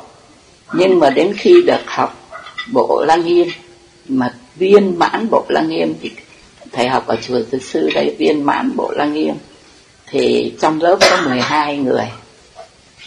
Học xong Bộ Lăng Nghiêm, hôm làm lễ tạ xong Bộ Lăng Nghiêm thì thầy xin đi nhập thất chuyên, để chuyên tu tịnh độ. Đó. Thầy học xong Bộ Lăng Nghiêm thầy mới hiểu được cái danh hiệu A Di Đà Phật, vô lượng quang, vô lượng thọ, vô lượng công đức. Thế là thầy mới chuyên phát tâm, thầy chuyên tu tịnh độ, thầy nhập thất thầy chuyên tu, và cho tới vậy ngày nay thầy tin tưởng cái pháp môn lợi ích.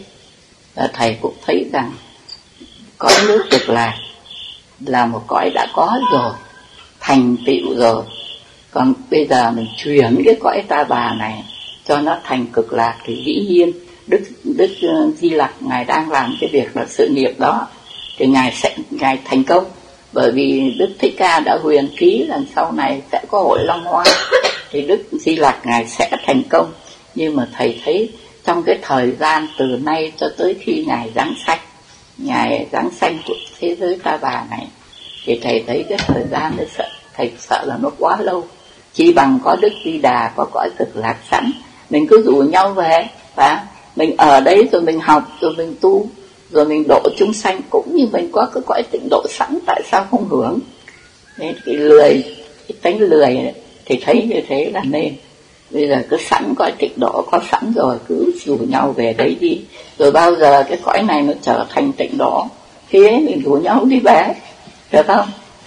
Đức Di Lặc có đuổi mình không? Không. Nhưng mà mình là cái bọn cứ chỗ nào vui thì mình tới, còn chỗ nào khổ thì mình bỏ. Thì liệu rằng mình có về, có về với Phật nổi hay không? Được không? Thì làm nào bảo giới. Đúng rồi. Đấy. Bởi vì rằng mình đi về cõi Cực Lạc không phải để hưởng vui, mà chỉ để được để vào một cái trường học mà gần Phật, gần Bồ Tát, gần Thánh Hiền, chắc chắn không có lạc đường lạc lối. Chính mình có về được cái cảnh giới Thánh Hiền thì mình mới tiếp giúp cho thế gian về được cái cảnh giới Thánh Hiền. Nên rằng chúng ta cần phải có năng lực, cũng như người phải tập bơi rồi mới có thể nhảy xuống sông giúp những các người chết đuối. Còn bây giờ chính mình chưa bơi được thì mình không nên vội vàng, mà nên gần Phật, gần các Bồ Tát. Cho nên hàng ngày niệm Phật, mình được gần Phật, gần các Bồ Tát, thì chúng ta dù muốn dù không, hễ gần mực thì nó phải đen, mà nay được gần đèn thì chắc chắn nó sẽ sáng. Cho chúng con lại một lần những cái việc mà thầy học kinh Kim Cang, mà thầy hiểu tại sao thầy đọc kinh Kim Cang và thầy hiểu được kinh A Di Đà. Thì thầy vừa nói là cái câu quá khứ tâm bất khả đắc, hiện tại tâm bất khả đắc, vị lai tâm bất khả đắc. Còn cái chữ Kim Cang ấy, đó là nói về cái vọng tâm của mình hàng ngày đây. Còn cái chữ Kim Cang ấy, chính là cái tâm vô lượng thọ quang. Kim Cang là trụ, là một cái thứ nó bền, không có cái gì phá được nó, mà nó có khả năng phá được tất cả các thứ khác. Cho nên dùng cái chữ Kim Cang làm dụ. Cho nên kinh Kim Cang cũng như kinh Lăng Nghiêm của mình nói về cái chân tâm. Cho nên rằng mình còn ở đường mê thì mình có cứu khổ. Thì ví dụ như người ta đói, đấy cho nên Đức Thích Ca mình khi ra cổng thành à, thấy cái người bệnh, rồi ông thở dài một cái, rồi ông dở bạc trong cung. Thế rồi ông thấy người ta sinh sống khổ sở, ông ấy cũng thở dài một cái, rồi ông trở vào trong cung. Thế rồi khi ông thấy bà lão già khổ sở, ông cũng thở dài một cái, rồi ông trở về cung. Thì ít gì mấy cái thở dài ấy. Lúc bây giờ mà Đức Thích Ca Ngài muốn cứu giúp mọi người, Ngài làm đến một trăm cái viện tế bần để cứu mấy bà lão, và Ngài làm đến một trăm cái nhà thương để cứu người bệnh. Phải không? Ngài mang của trong kho ra Ngài bá thí thì thiên hạ sẽ no, no bụng. Thế thì những cái khổ ấy Ngài cứu giúp một cách dễ như không ấy, mà sao Ngài không làm? Mà Ngài lại quay xe thở dài đi về, đi về cung. Ích gì cái thở dài ấy cho ai? Người già nó vẫn già, người bệnh nó vẫn bệnh. Ngài về cung rồi Ngài trầm ngâm, rồi Ngài thở dài, thế làm gì? Thế tại sao mà ông Thích Ca nhà mình như thế? Quay ngay về kho lấy thá hộ thóc, vung vãi cho dân chúng nó. Thế tại sao Ngài làm? Đấy, cho nó ăn hôm nay, mai nó đói nữa. Bởi vì chúng sanh nó tạo cái nghiệp đói thì nó phải đói. Hôm nay chữa cho nó bệnh này, mai nó mọc ra bệnh khác. Đó. Mà còn cái bệnh già ai chữa được? Dù nâng rất giúp đỡ cũng chỉ được một thời gian. Rồi cái khổ nó, cái thân nó là gốc khổ thì làm sao mà chữa được, bù đắp cái gì vào để cho nó khỏi khổ được. Thế cho nên đó là cái phương pháp cứu khổ, chỉ có cái ngọn, không có cái gốc. Còn cái phương pháp như ông Thích Ca đã, ông trở về, ông im lặng, ông ngẫm nghĩ, ông đi tìm một cái phương pháp nào mà chữa tuyệt nọc cái sanh ra bệnh chết kìa. Thì cái ấy mới thật là cứu khổ cho thế gian. Vì vậy cho nên học đến kinh Kim Cương, nhận được cái vọng tâm là giả, cái chân tâm là thật. Đó. Mà chính mình còn đang sống ở cái giả, mà những cái giả thì vứt quách ra đi, chứ còn giữ làm gì? Thế vì vậy cho nên thầy mới tin kinh Di Đà, mà thầy mới bảo thế thì bây giờ mình phải tu. À, cái bài thứ nhất của chúng ta học là quán thân trên thân. Thì chúng ta ôn lại một chút xem thế nào gọi là quán thân trên thân. Nói đến quán thì người ta thường dùng cái tư tưởng, học trên sách vở, học bằng tưởng tượng. Mà dùng cái tưởng tượng thì nó không đích cái sự thật. Cho nên đây mình quay ngay về, nhìn ngay vào cái thân của mình. Từ trước tới nay chúng ta có cái thói đem cái ánh sáng trí tuệ đi phân biệt những cảnh ở trên cung trăng, ở dưới đáy biển, học những chuyện ở trên bên tàu bên Mỹ, hay là học lịch sử từ đời vua uh, Đinh Tiên Hoàng, những cái chuyện gì ông Napoleon ông đánh nhau cái năm nào, ở cái chỗ nào nhất. Đấy, chúng ta là cứ đem cái trí tuệ đi học những cái, cái lủng củng như vậy bao nhiêu thứ. Còn bây giờ đây Đức Phật khuyên chúng ta làm gì? Quay về học cái thân mình. Mà học cái thân mình, học ngay cái thân mình, mà quan sát ngay cái thân mình trên cái sự thật mà mình đang sống.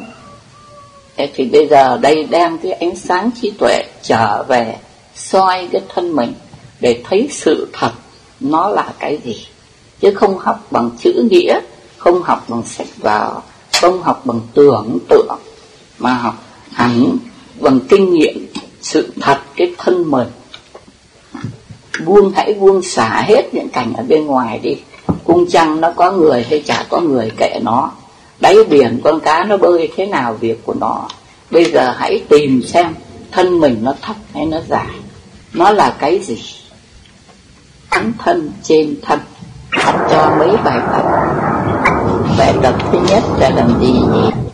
Vị ấy thở vào, tỉnh giác, vị ấy thở ra. Đó là bài học, bài tập một của chúng mình. Làm gì? Là bắt đầu cái bài một, khuyên chúng ta buông xả hết, đừng bận lòng một cái gì của thế gian, à, đem cái ánh sáng trí tuệ trở về mình, quay về nhận ra để biết rằng mình đang thở đây, à, ý thức cái hơi thở. Còn bởi vì chúng ta hàng ngày mũi thì nó vẫn thở, đêm nó cũng thở, ngày cũng cũng thở, nhưng mà ban ngày ấy thì cái mũi nó thở, nhưng mà cái tâm ấy nó nghĩ đến ngoài chợ Bến Thành uh, bán rau cải ngon, ở, ở dưới Sài Gòn nhiều bụi bặm, thí dụ như thế, thì nó nghĩ chuyện nọ, nó nghĩ ông A, nó nghĩ bà B, chứ ít người mà quay về để ý đến mình. Cho nên cái việc đầu tiên bài tập một này là tập buông những cảnh bên ngoài, đừng nghĩ thì quá khứ, hiện tại, vị lai gì hết. Hãy quay về nhìn mình đi, để ý đến cái hơi thở của mình, nó là nòng cốt của cái, cái mạng sống của mình. Để ý, ý thức đến là à, ta đang thở, ta thở đây thở ra, đây thở vào. Tập làm sao chuyên để ý đến cái hơi thở, đừng nghĩ sang chuyện gì nữa, nghĩa là để cho đừng có loạn cái tâm, để an cái thần lại. Đó là bài số một. Bài số một không có gì khó khăn, mà lại thật là rất khó đấy. Là buông được sạch mọi thứ đi, tập buông ra và thấy nhận định là ta đang thở. Để ý đến cái hơi thở vào, hơi thở ra. Khi thở vào biết mình đang thở vào, chứ không phải là khi thở vào biết rằng ở Sài Gòn người ta đang đang nhộn nhịp làm ăn. Thế rồi khi thở ra biết là mình đang thở ra, trong khi chúng ta bây giờ cái lúc thở ra thì nghĩ đến cái chuyện đấy, có cái máy bay nó đang nó đang bay ở trên trời. Thế thì chúng ta bây giờ cái bài số một này là tập buông cảnh bên ngoài, buông những chuyện quá khứ vị lai, chỉ quay về mình và quan sát xem mình là cái gì. Như thế Phật gọi là người tỉnh giác, ý thức được mình đang thở, đang thở vào, đang thở ra. Bài thứ hai thì tới cái bài này ấy, cũng vẫn là quay về quán hơi thở, nhưng mà bây giờ mình theo cái hơi, theo dõi cái hơi thở.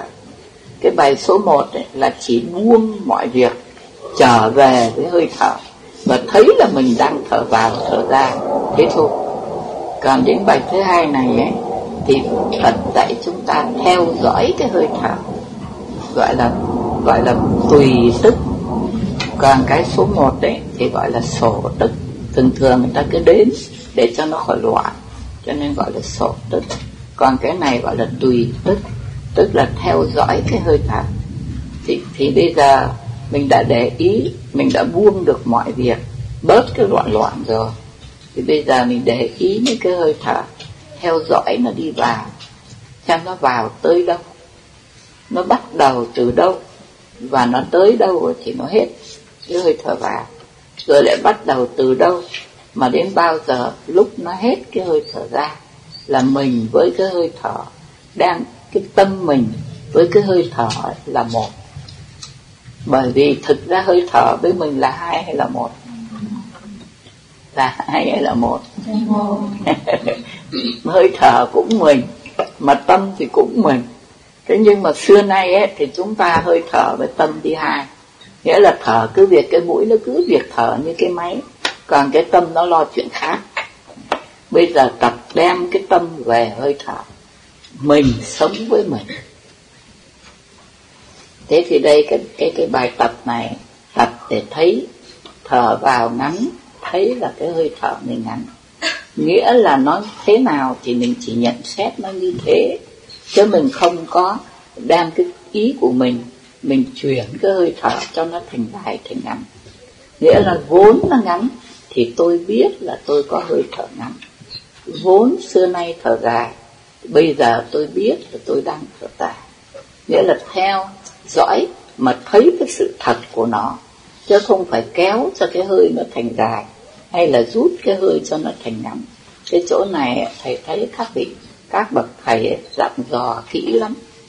Bởi vì nếu mà chúng ta đem cái ý thức của chúng ta vào cái hơi thở đó, mà chúng ta cứ muốn cho nó thành ngắn, thành dài theo ý muốn ấy, thì nó dễ mắc bệnh. Cho nên phải cứ để yên, cái thở tự nhiên. Nhưng bây giờ mình chỉ làm một việc là mình để ý để mình tỉnh, mình thấy. Mình thấy nó dài, mình thấy nó ngắn. Chứ đừng đem cái tâm mà sửa cái hơi thở. Thì gì? Không để cho cái hơi thở nó được tự nhiên thì nó dễ có bệnh. Cho nên ở đây là bài thứ hai. Bây giờ đến bài thứ ba là cảm giác. Thì chúng ta phải tập để nhận có cái cảm giác này, nó là sự thật. Đó. Cái ngón tay này nó không phải là một cái, nó không phải là một cái riêng, mà nó là toàn thân mình. Bởi vì da, thịt hay xương đều là máu kết thành, một thứ máu thôi. Cho nên toàn thân của mình nó chỉ có một cái bộ máy tuần hoàn. Thế cho nên cái bộ máy tuần hoàn là toàn thân, thì cái bộ máy hô hấp nó cũng toàn thân. Cho nên không phải cơ thể của mình, không phải hai cái chân nó cắt riêng ra, hai cái tay nó cắt riêng ra, mà tất cả nó là một cái. Cho nên toàn cảm giác, toàn thân. Thế rồi an định. Bởi vì chúng ta thở có cảm giác toàn thân điều hòa theo hơi thở, cả mạch máu lẫn thần kinh. Thế mà cái thần kinh nó đã an hòa thì tất cả các tế bào, các da thịt chúng ta được bình an tất cả, cùng nó định lại tất cả. Cho nên an định toàn thân là bài thứ tư. Đây là cái gọi là cái nhận xét mà thôi, chứ không phải không phải là mình làm cho nó an định, không phải mình làm cho toàn thân thở, mà là mình nhận xét thấy toàn thân cùng thở. Cái hơi thở này là một với toàn thân, toàn thân cùng thở. Rồi bởi vì toàn thân cùng thở, không có động loạn, cái không có nghĩ ngợi lo âu gì khác, cho nên an định. Mà cái an định này không phải chỉ có một cái mũi là an định, mà toàn thân nó được an định. Như vừa nói, cả cái bộ máy tuần hoàn, cả bộ máy hô hấp, bộ máy hô hấp điều hòa, thì bộ máy tuần hoàn cũng điều hòa, thì toàn thân được an định. Thì mình nhận xét thấy cái kết quả rõ ràng của pháp môn tu này là chúng ta đã thực hiện được cái sự an ổn và định thần. Cái định ấy, nó là cái gốc sự an ổn. Chúng ta đã buông được hết những cái lo âu phiền não. Thế đây, đấy là cái bài thứ tư. Chúng ta sang bài thứ hai. À, chú nói là chúng ta ừ, bây giờ không phải là nói về quán hơi thở nữa, pháp quán hơi thở coi như xong rồi. Bây giờ đến cái pháp tu thứ hai là quán những cái uy nghi của mình. À, thế nhưng mà thông thường người đi thì ai người ta không biết, người ta đi, người ta ngồi thì người ta biết người ta ngồi cái gì, mà bây giờ phải quán cái này. Mà mình nghĩ đến chuyện Sài Gòn, Đà Lạt, trong cái khi mình ngồi ấy, mình nghĩ đến chuyện ở dưới bếp nó nấu cái canh gì. Thế cho nên rằng tâm một nơi, thân một nẻo. Bây giờ tập đem cái, cái tâm quay trở về mình để thân tâm ở một chỗ cho nó định lại. Thì đây là một cái, cái một trong tất cả những các cái phương pháp để cho chúng ta trở về với mình, không chạy theo những các ngoại cảnh. Chúng ta có những sáu căn, nó chạy theo sáu cảnh trần bên ngoài, không có giờ phút nào ngừng nghỉ. Cho nên bây giờ phải tập ngược lại, buông xả cả cảnh trần, trở về mình thôi. Thế cho nên đi thì phải để ý để cái, cái tâm trong hiện tại, biết là mình đang đi. Ngồi cũng để ý, biết là mình đang ngồi. Cái này cũng thật ra phải có một cái công phu tập, chứ số đông là chúng ta đi lúc nào ấy, mà cái tâm nó đang mãi về khác. Chúng ta ngồi lúc nào ấy, nhiều khi ngồi lâu rồi mới nhớ là à mình đang ngồi. Mà là người tu mới để ý đến cái chuyện mình ngồi, chứ còn số đông ấy thì người ta cần ngồi thì người ta cứ ngồi, mà người ta không để ý. Bài thứ ba mình tập cái gì đấy? Phải chậm chạp. Mỗi một lần giơ tay lên, đặt tay xuống, nhấc chân lên, nhấc chân xuống, cho đến quay đầu sang bên trái ngó, quay đầu sang bên phải ngó. Mỗi mỗi mình đều ý thức, nhận biết. Như thế là phải có một cái định lực mạnh lắm. Đọc cái số bốn, cái gì đây? Phải trượt nghĩa là gì? ba mươi hai thứ. Nó có thể chất mà cái thể chất nhơ bẩn, bản chất nó là nhơ bẩn. Ví dụ như cái áo làm sao con bảo nó nhơ bẩn? Lẹ ghê. Nó đi ngồi trên một cái xe mà cái xe nó bị tông, cái người vỡ óc, cái mặt vỡ cái đầu, cái sọ, rồi cái óc nó bắn vào áo của con thì sao? Sao con bảo nó nhớ? Óc là cái cao quý ở trên đỉnh đầu người ta, sao con lại gọi là nhớ? Thì ví dụ cái óc của cái người ấy, bám vào cái áo của con, con có để dành không? Không, nó là một thử tâm thôi, nó không có sạch. Thì nếu cái óc của cái người ấy mà bắn vào áo mình, hẳn là các con vội vàng đi giặt. Ừ. Bởi vì nó tanh, nó hôi. Phàm những cái gì làm bằng máu, mà máu là cái chất nó tanh. Cho nên những cái gì mà đã làm bằng máu thì đều phải tanh, phải hôi, phải bẩn. Chia ra làm ba mươi hai bộ phận. Thì cái nào thật là con? Dạ, không có cái nào thật là đấy. Cho nên không những là quán bất tịnh mà cũng quán vô ngã. Thân có mình mà lại có ba mươi hai thứ, thành ra có ba mươi hai cô hồng hoa. Không biết cô nào thật là cô hồng hoa. Cho nên đây là vừa là quán bất tịnh, vừa là quán để cho thấy nó không, cái thân này nó không thật. Mà đến khi quán từng bộ phận, nó sanh rồi nó diệt, nó qua những cái trạng thái như bản sanh rồi diệt, thì đó thì biết là nó vô thường. Cho nên trong cái tứ niệm xứ này, quán thân trên thân mình được cả bốn cái trí tuệ là vô thường, vô ngã, khổ và không. Mà trong kinh có dạy rằng người nào đạt được bốn cái trí tuệ này ấy, gọi là người đắc đạo. Trong thân con những cái gì là đất? Trong toàn thân, tất cả những cái gì mà cứng thì gọi nó là làm bằng, bằng đất. Tất cả những cái gì mà nó lỏng thì gọi là là nước. Thì từ mắt cũng có nước, mà từ dưới, dưới bàn chân mà nếu mà đứt chân nó chảy máu ra nó cũng có nước.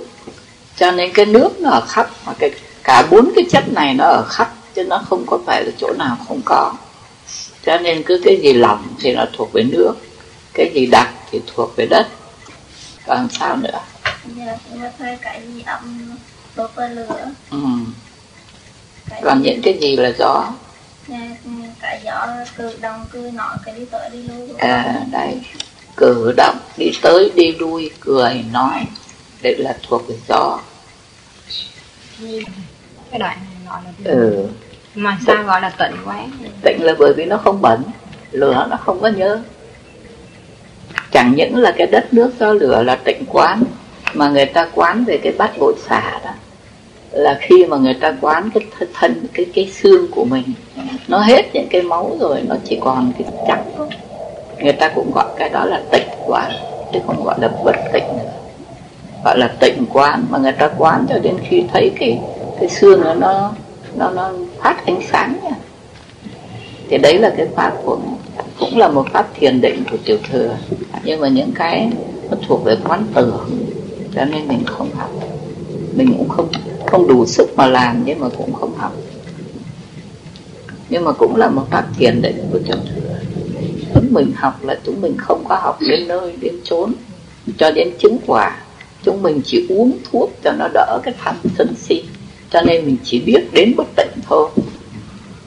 Chứ còn mỗi người đặt ra nhiều phương pháp để dẫn hướng dẫn cho nó nhiều căn cơ, mỗi người người ta cần dùng một thứ khác nhau, cho nên có tịnh quán, có bất tịnh quán. Nhật trong ba ngày, trong ba ngày thì nó chưa mất cái tướng con người, nhưng mà nó bày là tất cả những các cái như vậy.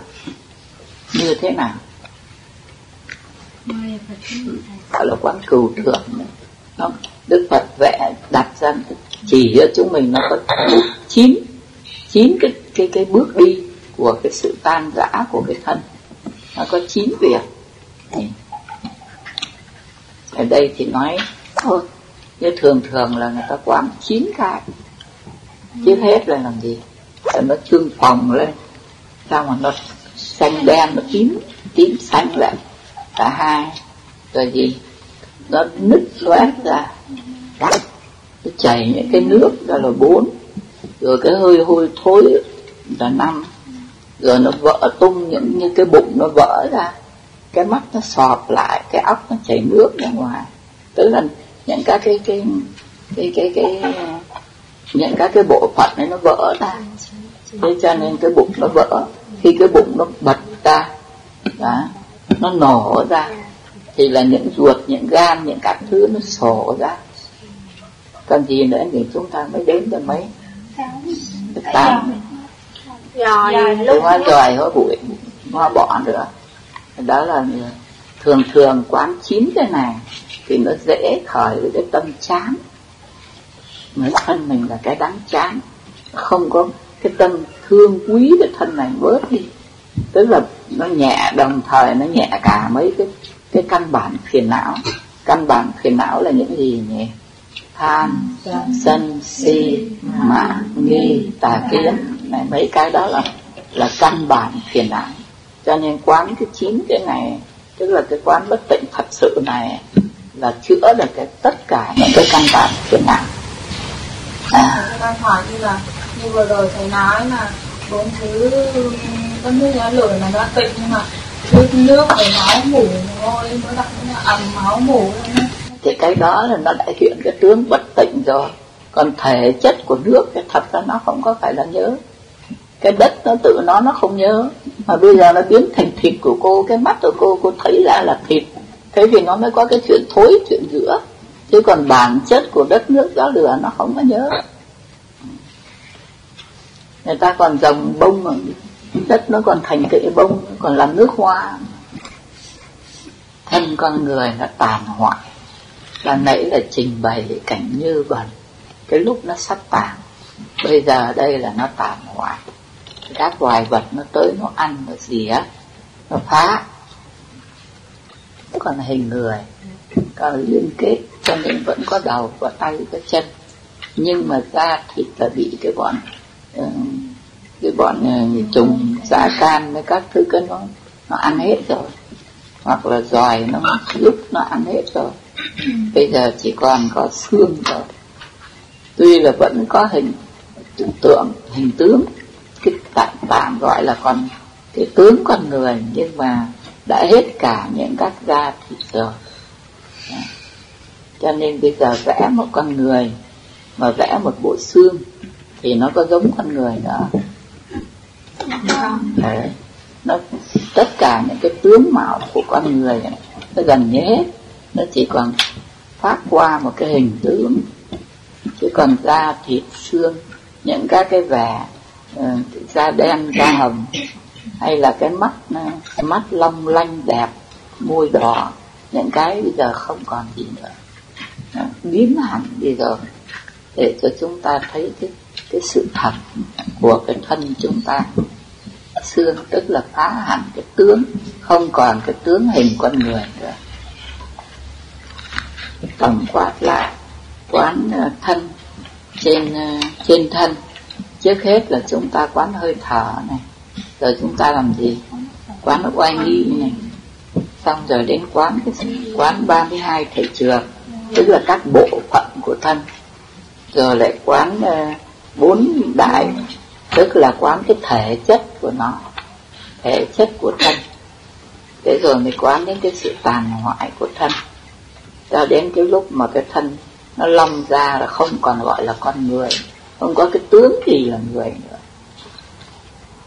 Thì thường thường chúng ta mới tu tập thì pháp nào chúng ta cũng quán để cho thấy cả trước cả sau, cả trong cả ngoài, rồi về sau tùy vị nào mà uh, hợp với pháp quán nào thì sẽ tu riêng một cái.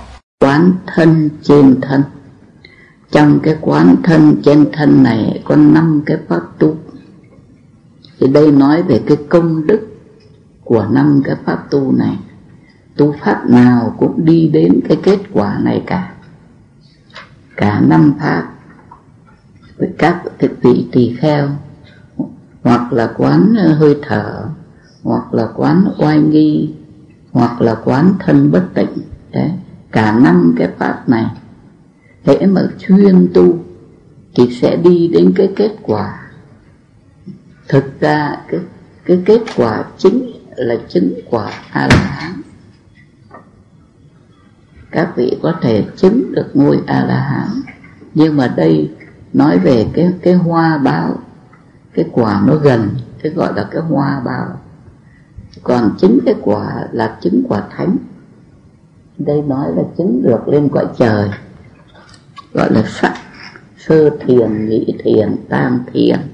Là ngay cái thân chúng ta đang ở cõi dục giới, đang ở cõi nhân gian này, mà nếu chúng ta chịu tu năm cái pháp quán Phật vừa mới dạy ở trên đó, thì sẽ đi đến cái kết quả. Chúng ta tuy là cái thân ở cõi nhân gian, mà cái da thịt xương của chúng mình nó đã được gọi là cái thể chất của cõi sắc giới ở trên cõi trời. Cho nên đây có bốn tầng. Điểm thứ nhất, tỳ kheo lìa dục sanh hỷ lạc, chứng sơ thiền, khắp thân vui nhuận sung mãn, như xà bông hòa vào nước, không giọt nước nào chẳng có xà bông. Vì chuyên bắt đầu để tâm vào cái hơi thở, hay là để tâm vào các pháp quán như ở trên bờ giảng đó, thì khi mà đã đem tâm tu hành thì sáu căn đã lìa dục, tức là nó không thèm khát những cảnh ở bên ngoài nữa. Cái trí tuệ quay trở về mình, thế cho nên nó lìa dục. Mà nó đã lìa được cảnh bên ngoài thì ba cái độc tham sân si nó không hiện hành đến nữa. Thế cho nên trong tâm cái vị tu hành này phát sanh ra cái gọi là hỷ lạc. Hỷ nghĩa là mừng, lạc là vui.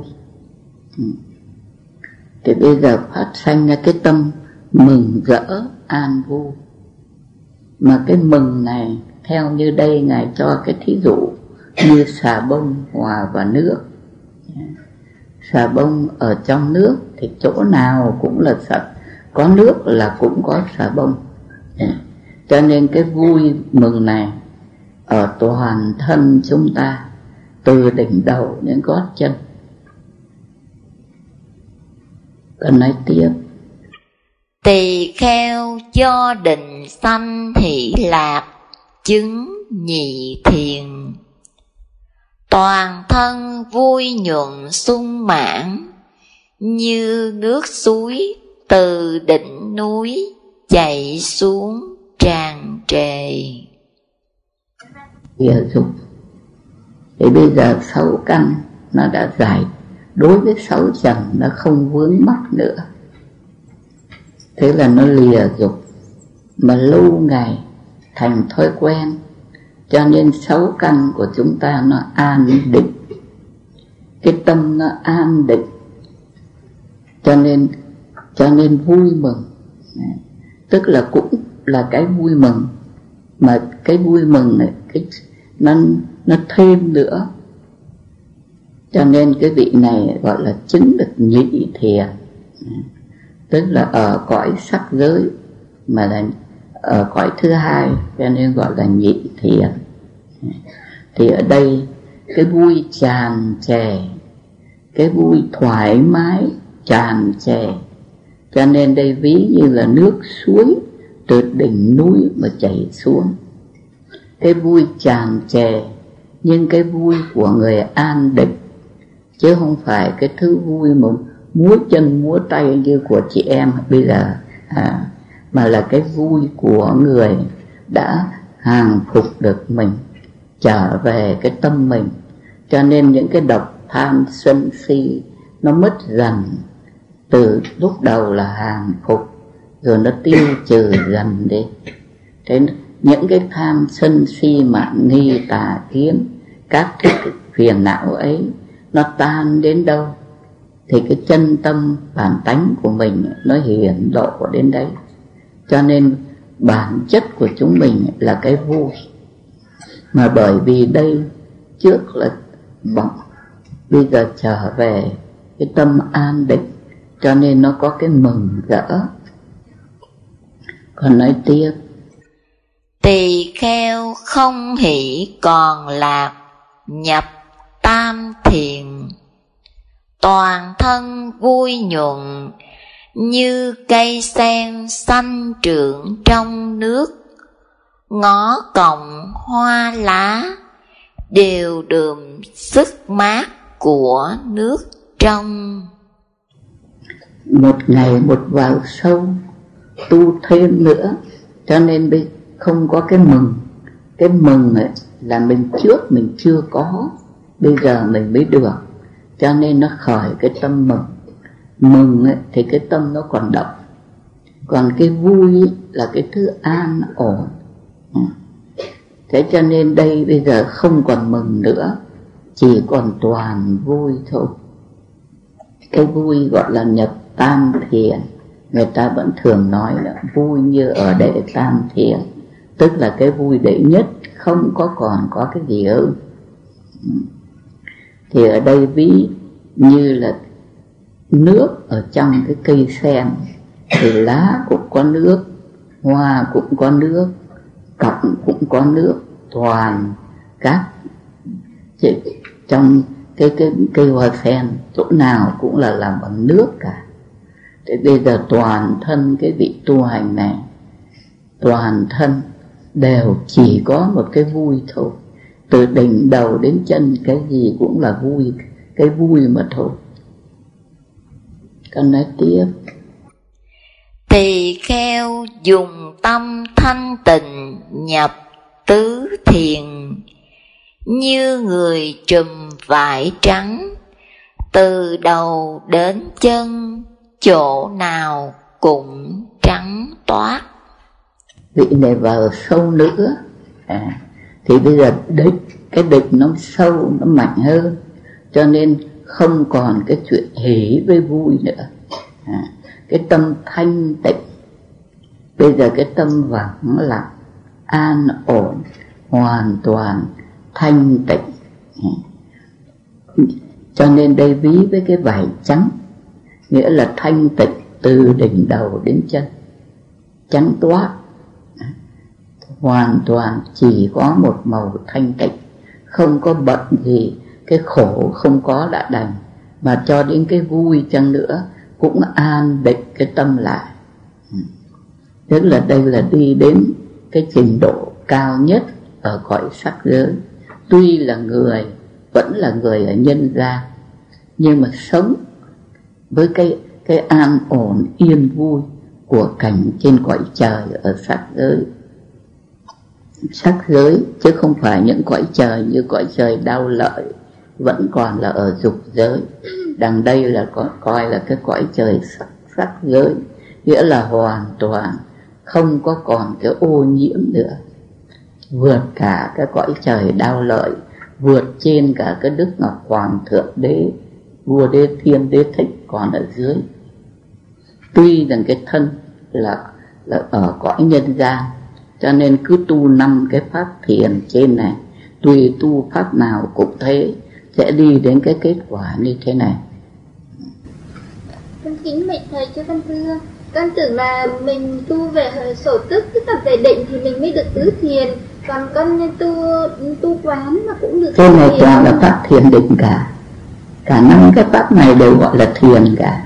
Được, thầy thiền thì nó có hai phần chỉ và quán, nhưng mà con nghĩ là chỉ tu phần chỉ thì mới được coi như là tứ thiền, còn tu quán mình tu về quán bất tịnh ấy thì con tưởng là nó cái đó dùng về quán cả. Tuy rằng nó thì trong pháp hơi thở thì nó mình không khỏi cái tâm quán, nhưng mình cũng phải soi cái hơi thở, người ta cũng gọi là quán hơi thở, mình cũng soi cái hơi thở ra vào. Còn cái pháp ở dưới này các ngài biết, vì thế cho nên con thấy các thiền định, các thiền đường bây giờ người ta tu suốt ngày mà người ta tu trọn đời, mà người ta chỉ có quay về để ngó đấy, mặc áo biết mặc áo, bước chân biết bước chân. Những cái ấy, chúng mình tưởng như là chán lắm, nhưng mà thực là người ta trở về cái định đấy. Thì người ta cũng từ từ, người ta cũng bắt đầu Bắt đầu là lìa dục, rồi về sau rồi an định, rồi về sau người ta tiến lên cả năm cái pháp quán này. Cho nên đây Phật để mấy câu này là để kết cái pháp quán thân trên thân. Cần nói tiếp. Tỳ kheo khéo thọ trì, khéo tưởng nhớ, như trước sau cũng vậy, như sao trước cũng vậy, như đêm ngày cũng vậy, như ngày đêm cũng vậy, như trên dưới cũng vậy, như dưới trên cũng vậy. Như thế tâm không đảo lộn, không ràng buộc, không mờ tối, tu tâm quang minh. Khéo thọ trì, khéo tưởng nhớ, nghĩa là lúc nào cũng, cho nên mới gọi là pháp tầm và tứ.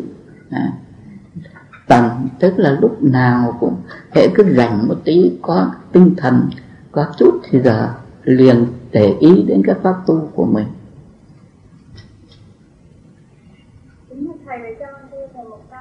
Là nếu như mà ai mà tu được vào cái thứ kỳ này rồi thì là lên cái cõi sắc giới là là cao cao nhất ở trên, cao hơn cả những ông ấy. Không, tức là được ở lên ở trên cái cảnh gọi là sắc giới. Con biết là ba cõi của mình có dục giới, sắc giới và vô sắc giới. Thế thì chúng ta bây giờ đang ở cõi dục giới, mà cõi trời của Vua Đế Thích tức là cõi trời Đạo Lợi còn ở trong dục giới. Thế mà cái vị mà người ta tu được cái này, người ta lìa dục, người ta do định, ta, cho nên người ta ở trong cái cảnh giới gọi là sắc giới. Sắc giới tức là cõi trời ở trên dục giới,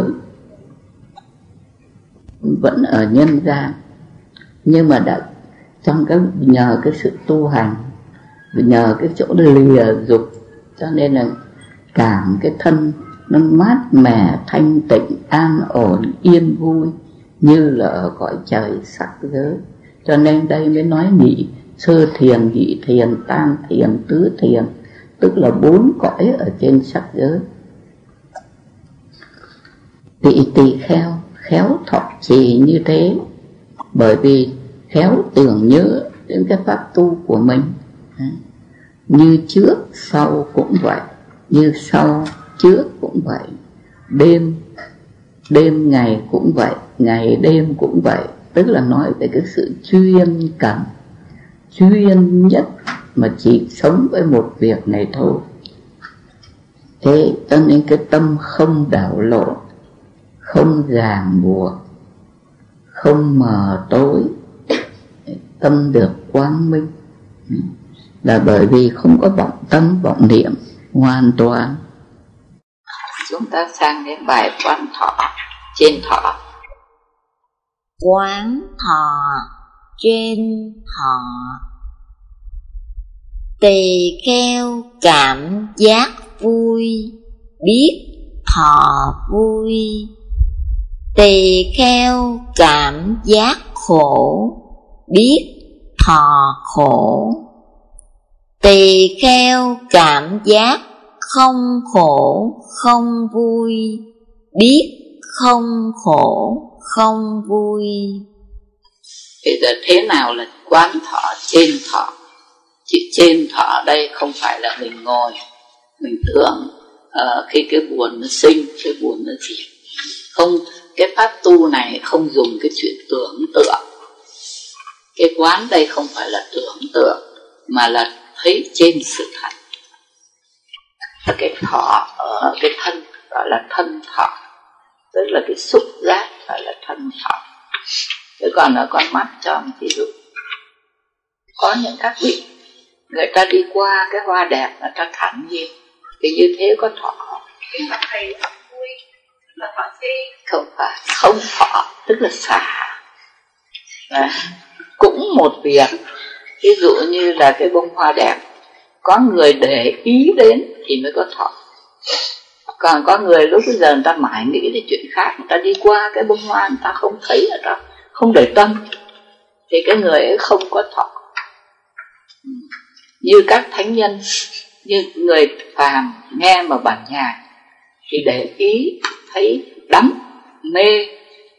Thế nhưng mà thánh nhân nghe bản nhạc, người ta các ngài thản nhiên.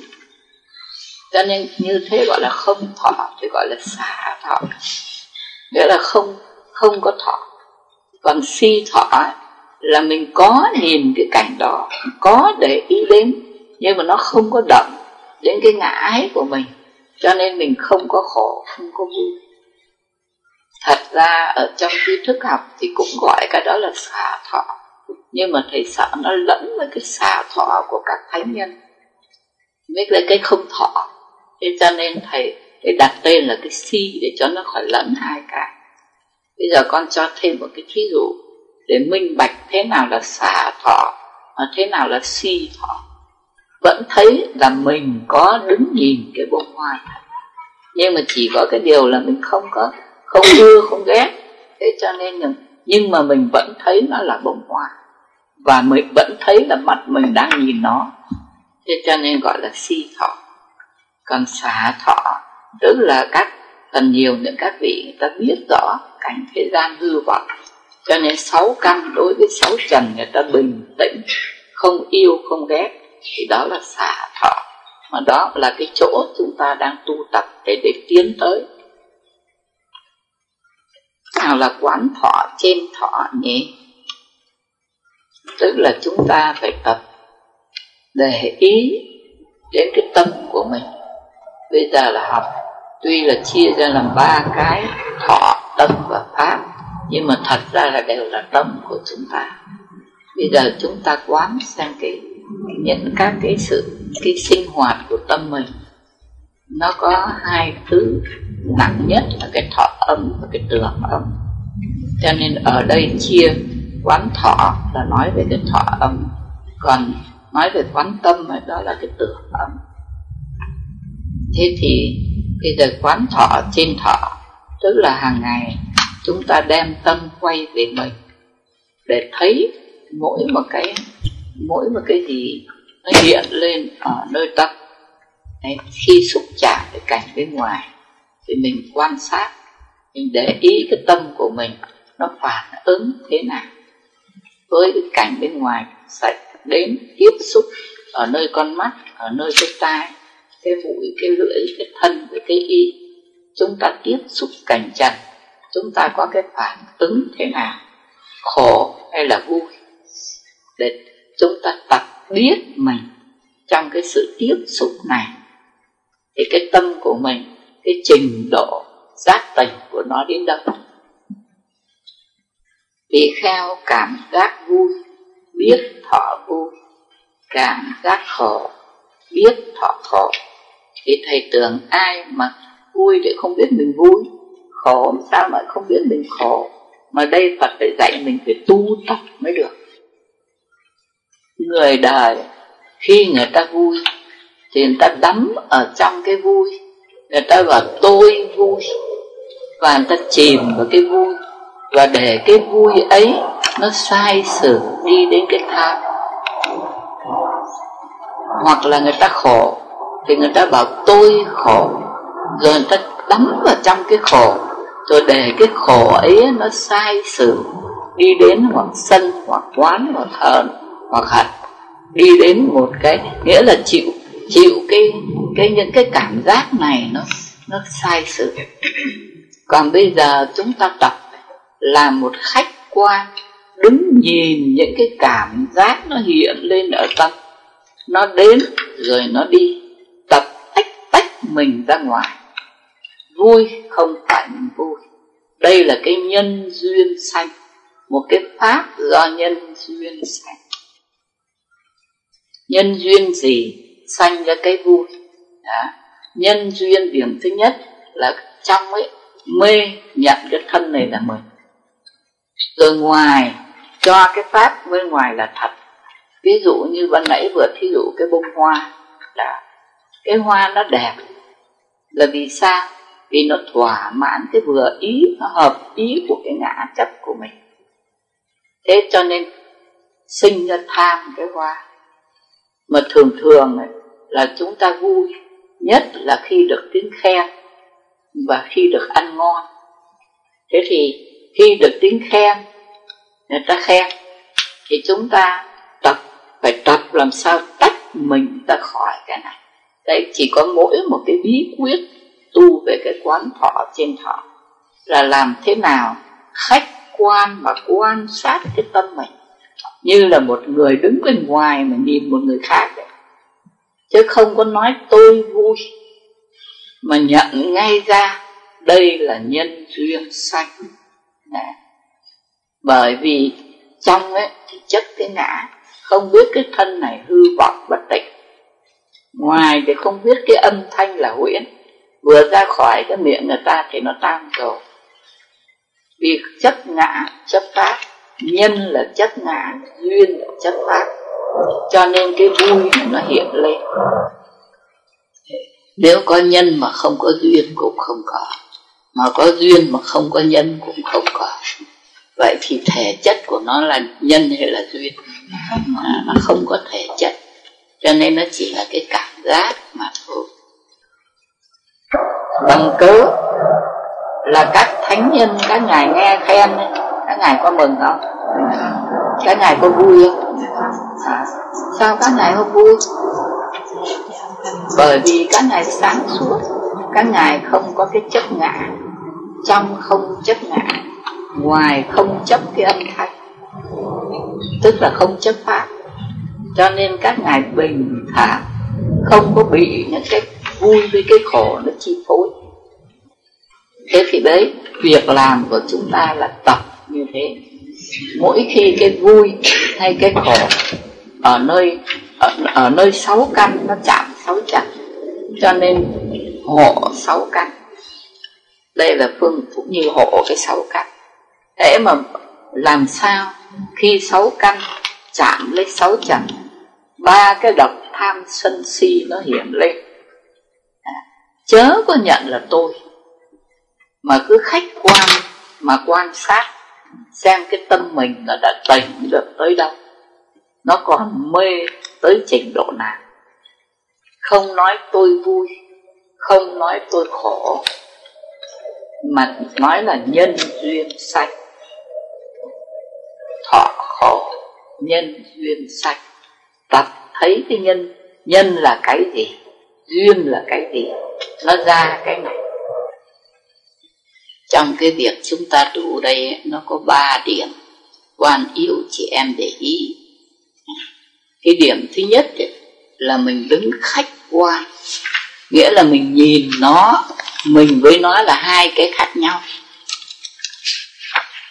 mình đứng, mình quan sát nó, mình đối lập với nó, chứ không phải nó là mình. Không phải tôi vui, tập cái, cái nhận cái này để đừng nhận nghiệp là mình, mà nó chỉ là cái nhân duyên, theo nhân theo duyên nó hiện lên. Cho nên cái điểm thứ nhất là đứng, gọi là đứng khách quan. Người ta có cái danh từ khách quan với chủ quan. Chủ quan tức là việc của mình, còn khách quan ấy, tức là mình là khách, mình đứng mình nhìn rồi. Thế thì như thế, ngay cái lúc mà mình là khách quan, mình nhìn nó ấy, thì nó đã mất tám mươi phần trăm cái ma lực của nó rồi. Cái năng lực chi phối mình ấy, nó mất tám mươi phần trăm, mình đỡ đi rồi. Cho nên đứng, cái việc này thuộc về cái sự giác tỉnh, thuộc về trí tuệ. Là mình đứng khách quan, đối nó mà nhìn nó. Đó là điểm thứ nhất. Điểm thứ hai là mình không cần phải theo nó, mà cũng đừng có xua đuổi, bực bội mà đuổi nó, không phải. Nghĩa là mình đứng, mình nhìn, mình theo dõi, mình nhìn nó, nó thế nào mình nhìn nó như thế. Nó là vui, nó là khổ, nó là oán, nó là hờn, nó là hiềm, nó là phẫn, nó là nó thế nào mình nhìn nó. Cái cảm giác này nó hiện lên, tiếng nhà Phật gọi nó là cái vọng tâm, cái hư vọng thôi. Thế thì nó nó hiện lên, nó khổ, nó vui, chúng ta chỉ nhìn nó thôi. Nó thế nào mình nhìn đúng như mặt thật của nó, không cần phải khởi tâm bóp méo nó làm gì, hay xua đuổi nó, hay đón rước nó. Không, không khởi, mình không bận lòng gì cả, cứ đứng nhìn thôi. Cho nên như thế gọi là khách quan, nghĩa là đứng ngoài mà quan sát. Cần nhất ở cái chỗ là đừng thấy nó là mình, bởi vì nó là cái thứ không có thể chất. Thế nếu mà mình thấy là mình ấy, thì nó nặng.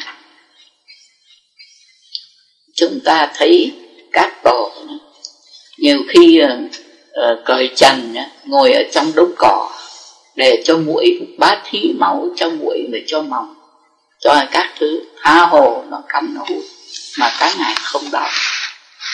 Thực ra chắc là các ngài cũng có đau, bởi vì còn da, còn thịt, còn thần kinh, nhưng mà vì các ngài đã có cái sự tự chủ rồi, cho nên cái đau nó không chi phối được các ngài nữa.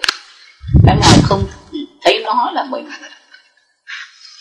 Thế thì cái điểm thứ nhất là khách quan, đứng nhìn, đứng quan sát. Cái điểm thứ hai là nhìn nó, à, cái vui nó hiện lên hay cái buồn nó hiện lên, nhìn nó, theo dõi nó. Từ lúc nó xanh thì biết là cái khổ nó xanh, rồi cái khổ nó gia tăng, biết là cái khổ này nó gia tăng. Cái khổ nó dịu, biết là nó dịu, cho đến lúc nó hết mình biết là nó hết. Cần nhất là cái tuệ minh sát của mình, lúc nào nó cũng hiện tiền. Minh là sáng, sát là soi. Cái tuệ, tuệ nó có hai thứ. Một thứ là gọi là giác ngộ, một thứ gọi là giác sát. Giác ngộ là tỉnh ngộ ra, nhận lấy được cái mình đã có sẵn. Còn giác sát là mình có trí, mình thấy được những cái cảm giác nó hiện lên, và mình đoạn trừ được những các cái sự phiền não, những cái những cái thói xấu tật hư. Mình nhìn được, mình thấy được, và mình làm cho nó sạch.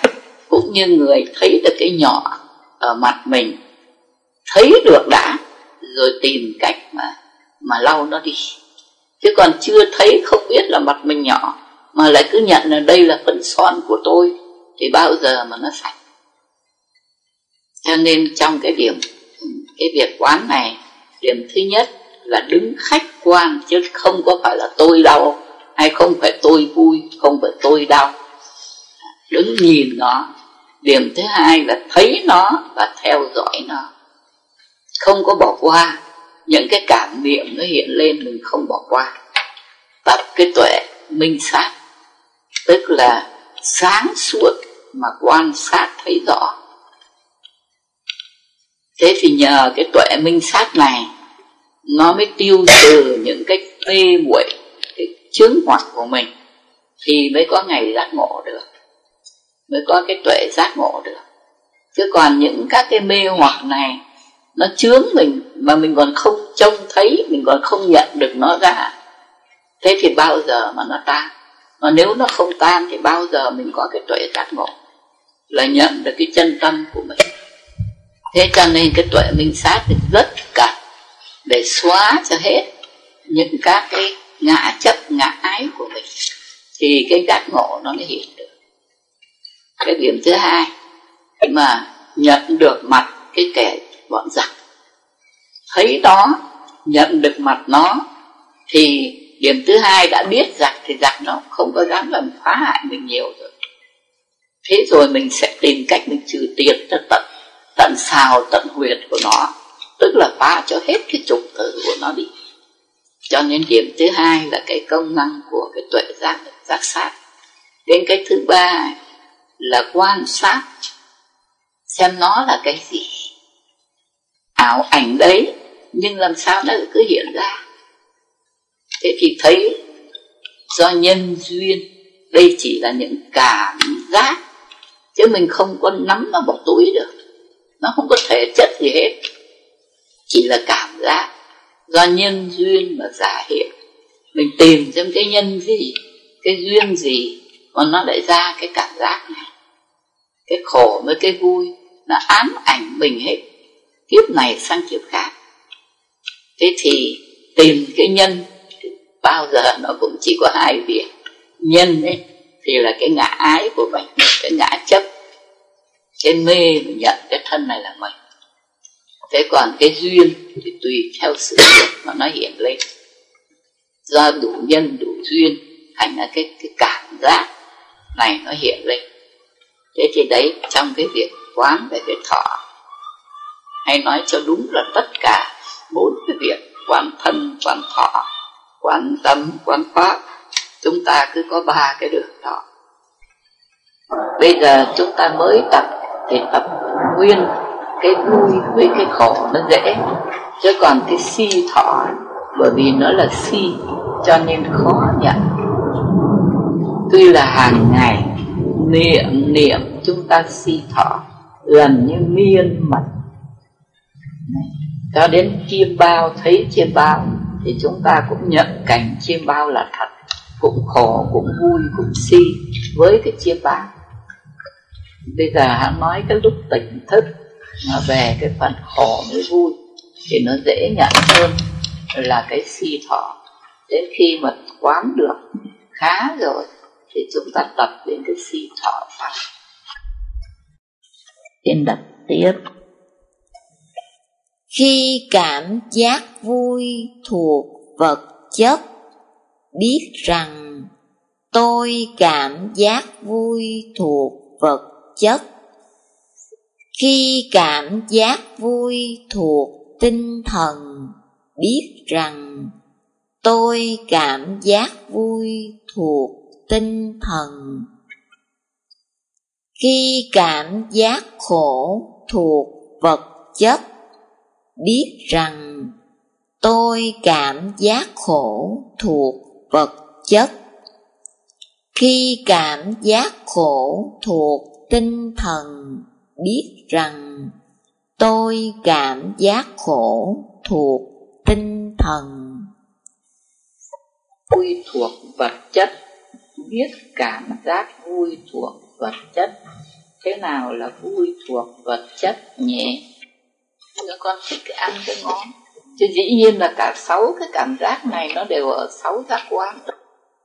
Nhưng mà thế nào là vui về vật chất, thế nào là vui về tinh thần? Áo nó mặc vào thân, cho nên là là trong cái, cái tâm vui. Nhưng mà thực ra ở cái áo ấy thì là con mắt nó vui, vì nó thấy cái áo đẹp, cho nên được cái con con mắt nó vui. Thì cái vui này ấy, thế tức là cái thọ này là ở nơi con mắt.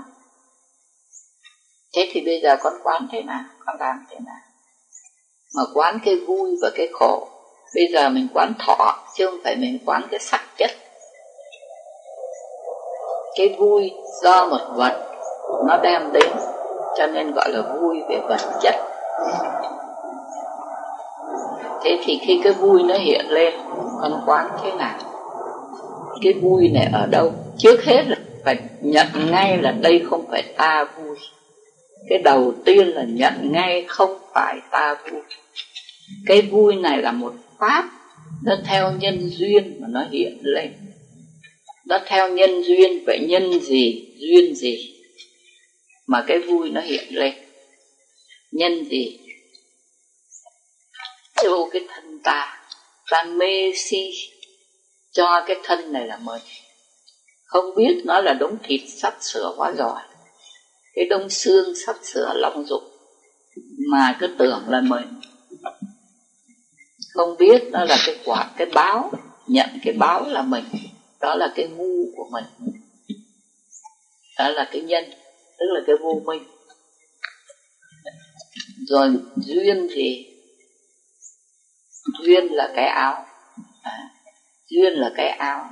Mà cái áo nó có thật không? Nó chỉ là những sợi chỉ kết lại. Bây giờ gọi là mới, mai đây nó cũng lại rách nát như tất cả các thứ khác. Nên nó là một cái vật vô thường.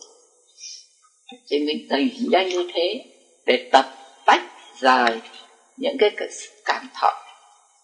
Cho nên mỗi cảm thọ hiện lên, cái việc đầu tiên là nhớ ra không phải mình. Thế rồi đây là một pháp duyên sạch. Thế rồi tìm xem nhân gì, duyên gì. Cứ thế tập mãi, dần dần nó tỉnh ra, thì đi đến cái xả thọ. Cái thọ này là hơi khó, bởi vì cái, cái, cái, cái chuyện thọ này là chúng ta từ lịch trước tới giờ. Nếu mà tỉnh được ra coi như chứng quả. Xin cho một cái thí dụ thọ về tinh thần. Đó, thật ra thì nó không có chất, bản chất, cho nên nói là vật chất thì cũng không hẳn. Thế nhưng mà nói về tinh thần thì nó thuộc về cái gì nhé? Cái tích khác chị em cho thầy biết. Thì bây giờ cái vui về vật chất và cái vui về tinh thần. Đấy. Thật ra nó nó thích cái áo, nó cũng là do cái, cái tinh thần nó vui với khổ đấy chứ làm gì có cái gì. Chứ, chứ cái vật chất thì nó không có khổ vui. Cái vật đây quán thọ là thuộc về tâm rồi. Nhưng mà bây giờ ấy, cái tiếng khen ấy, nó thuộc về tinh thần hay vật chất thôi. Nó là cũng âm thanh. Nó thuộc về sáu trần, là âm thanh thì là sắc, sắc ấm. Thế nhưng mà nó lại không có chất. Vậy mình gọi nó là vật chất hay gọi gì? Cũng cứ đưa nó về cái, cái phần vật chất nè. Thế thật là nó không có chất. Trong sáu thôi, trần thì cái pháp trần nó mới là cái tinh thần. À, cái pháp hả? Trần nó là tinh thần. Nên lúc mình ngồi à, có pháp trần mới là tinh dạ, thần rồi. Năm trần đầu là sắc về vật chất. Cũng đặt về vật chất hết. Dạ. Bây giờ cái vui về tinh thần thì ví dụ như mình đọc sách, mình được những cái tư tưởng hay, cho nên vui, thì người ta gọi cái vui ấy là vui về tinh thần. Thế còn cái khổ về tinh thần, người ta nói rằng cái bà sung sướng đầy đủ nhưng mà vẫn khổ về tinh thần. Sung sướng đầy đủ là ăn ngon mặc đẹp, được mọi người, được địa vị sang ở trong xã hội, nhưng mà bà ấy vẫn khổ về tinh thần. Vậy thì bà ấy khổ cái gì? Thế nào là khổ, là vui về tinh thần và khổ về tinh thần? Tất cả những cái gì nó không đập vào sáu giác quan của mình. Đứa con nó nó hỗn, nó ăn ở bất hiếu thì bà mẹ buồn. Thế nhưng mà cái bất hiếu của nó, mấy cái hỗn của nó không, nó không minh bạch là nó đập vào cái giác quan nào. Thế thì thật ra thì cả vật chất tinh thần cũng phải do cái tâm cả. Nhưng mà bây giờ mình phân tách cái khổ, cái vui tinh thần và cái khổ, cái vui vật chất để, để cho các em nó quyết định. Vào cái thân ấy thì gọi là thuộc vật chất, mà nó đánh vào cái tâm ấy thì thuộc về tinh thần. Nghĩa là cái cảnh ngoài nó đánh vào thân thì gọi là vật chất. Như con ăn ngon ăn ăn ăn ớt, cây xè. Thế thì đó, cái đó là là thân nó khổ, bởi vì nó đập vào thân, thì gọi là thuộc về vật chất. Mặc dạng đó là cho cái thí dụ mặc cái áo đẹp, đấy, những cái đó là cái vui thuộc về vật chất, và cái khổ thuộc về vật chất. Còn như là khổ vì con mình nó bất hiếu, mừng vì mình tu được, những cái thuộc về tinh thần. Khổ vì mình phải phạt, phải, tuy là phải phạt thì người ta chê, người ta trách, nhưng mà người ta có đâu có đánh vào thân đâu, nhưng mà khổ. Thế cho nên cái khổ ấy thuộc về tinh thần. Những cái khổ ấy là bị đánh vào tâm, thế thì gọi là thuộc về tinh thần. Thì ngủ thuộc về tinh thần hay vật chất? Ngủ tinh thần đó là hay. Không đâu. Sao? Cả hai à? Bởi vì cái thân của mình nó được nó khoan khoái, nó khoan khoái. Còn khi mình ngủ đã giấc rồi mình không có mệt mỏi, mình khỏe khoắn. Không, thế nếu như tuệ giác nói thì là cái đó gọi là vui về vật chất. Bởi vì cái thân của mình nó khỏe khoắn, và thế là nó đập vào thân, cho nên là ngủ là cái vui về vật chất.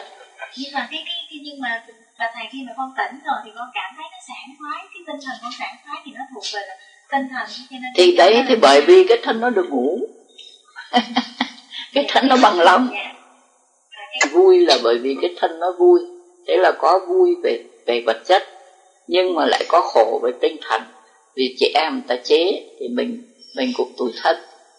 Đó. Vậy thì trong một cái việc ngủ nó có hai, một cái khổ, một cái vui. Vui về vật chất mà khổ là về tinh thần. Thế là một cái việc nó ngủ mà cho chúng mình đủ mấy cái thí dụ. Thế nào là cảm giác khổ thuộc vật chất? Cho thí dụ chuyện vật chất với tinh thần, cái ý nghĩa thế nào nhỉ? Khi mà cái cảnh ngoài nó đập vào tâm mình thì gọi là thuộc tinh thần. Khi cái cảnh ngoài nó đập vào thân mình thì gọi là vật chất. Thầy đang hỏi thế nào là tôi cảm giác vui thuộc vật chất, thế nào là vui tinh thần? Cho thí dụ trong cái bánh tôi vui mà bảo cái vui tinh thần thì cái đó rõ ràng là không rồi đấy. Vui mà lại anh anh lại bảo cái vui tinh thần thì không có phải rồi. Làm nào để cho minh bạch ra? Thì cho nên thành ra ý con nói rằng là cái gì mà thuộc về sắc ấm, sắc giác tăng cường hình thức thì đó là nó là là, là tinh, tinh thần. Thế ví dụ như là bây giờ nói cái cái bánh, cái sắc nó hơi khó, nói cái âm thanh nó dễ. Yeah. Bây giờ cái bà mẹ bà bị đứa con nó mắng lại, đó thì bà khổ. Thì nếu mà lời cái lời mắng ấy làm cho bà khổ ấy, thì con gọi là thuộc gì? Dạ, cái lời mắng ấy là thuộc về sắc của thầy. Thuộc, thuộc vật chất. Dạ, thuộc vật chất. Cái thuộc vật chất. Nhưng mà cái khổ quá thì tức là do bà tưởng, đó. Do cộng thêm cái tưởng của bà nữa, đó. Nó thành ra thêm là thuộc về khổ về tinh thần. Chứ hàng xóm nó mắng ấy thì bà ấy chỉ cãi nhau với người ta thôi, chứ bà chẳng khổ. Người ta mắng đối với bà, bà không cần. Nhưng đứa con ấy, thì bài đau đớn. Cho nên trong đây nó có cái tưởng, thọ và cái tưởng. Yeah. Cho nên gọi là cái khổ về tinh thần. Yeah. Khi đứa trẻ nó mắng thì bài khổ. Nhưng nếu chỉ là cái lời mắng, yeah, thì lời mắng hàng xóm, bài cũng, nó cũng thế thôi. Yeah. Bài chỉ tức tối một lúc xong rồi thôi, thì gì bài khổ đâu. Thế nhưng mà nếu mà là, là đứa con nó mắng bài thì bài đau đớn. Thế cho nên gọi là cái khổ về tinh thần. Thế thì vậy, vậy thì bây giờ đây thầy thấy cái nào nó cũng đập vào đó là cái thọ cả. Yeah. Nếu con tân tách rằng nếu mà từ cái thọ tưởng hành thức là tinh thần, thì ví dụ như bây giờ con con nghe các em nó nghe người ta la bình thường thế này thôi, thì cái cái âm thanh đó nó cũng phải đập vào.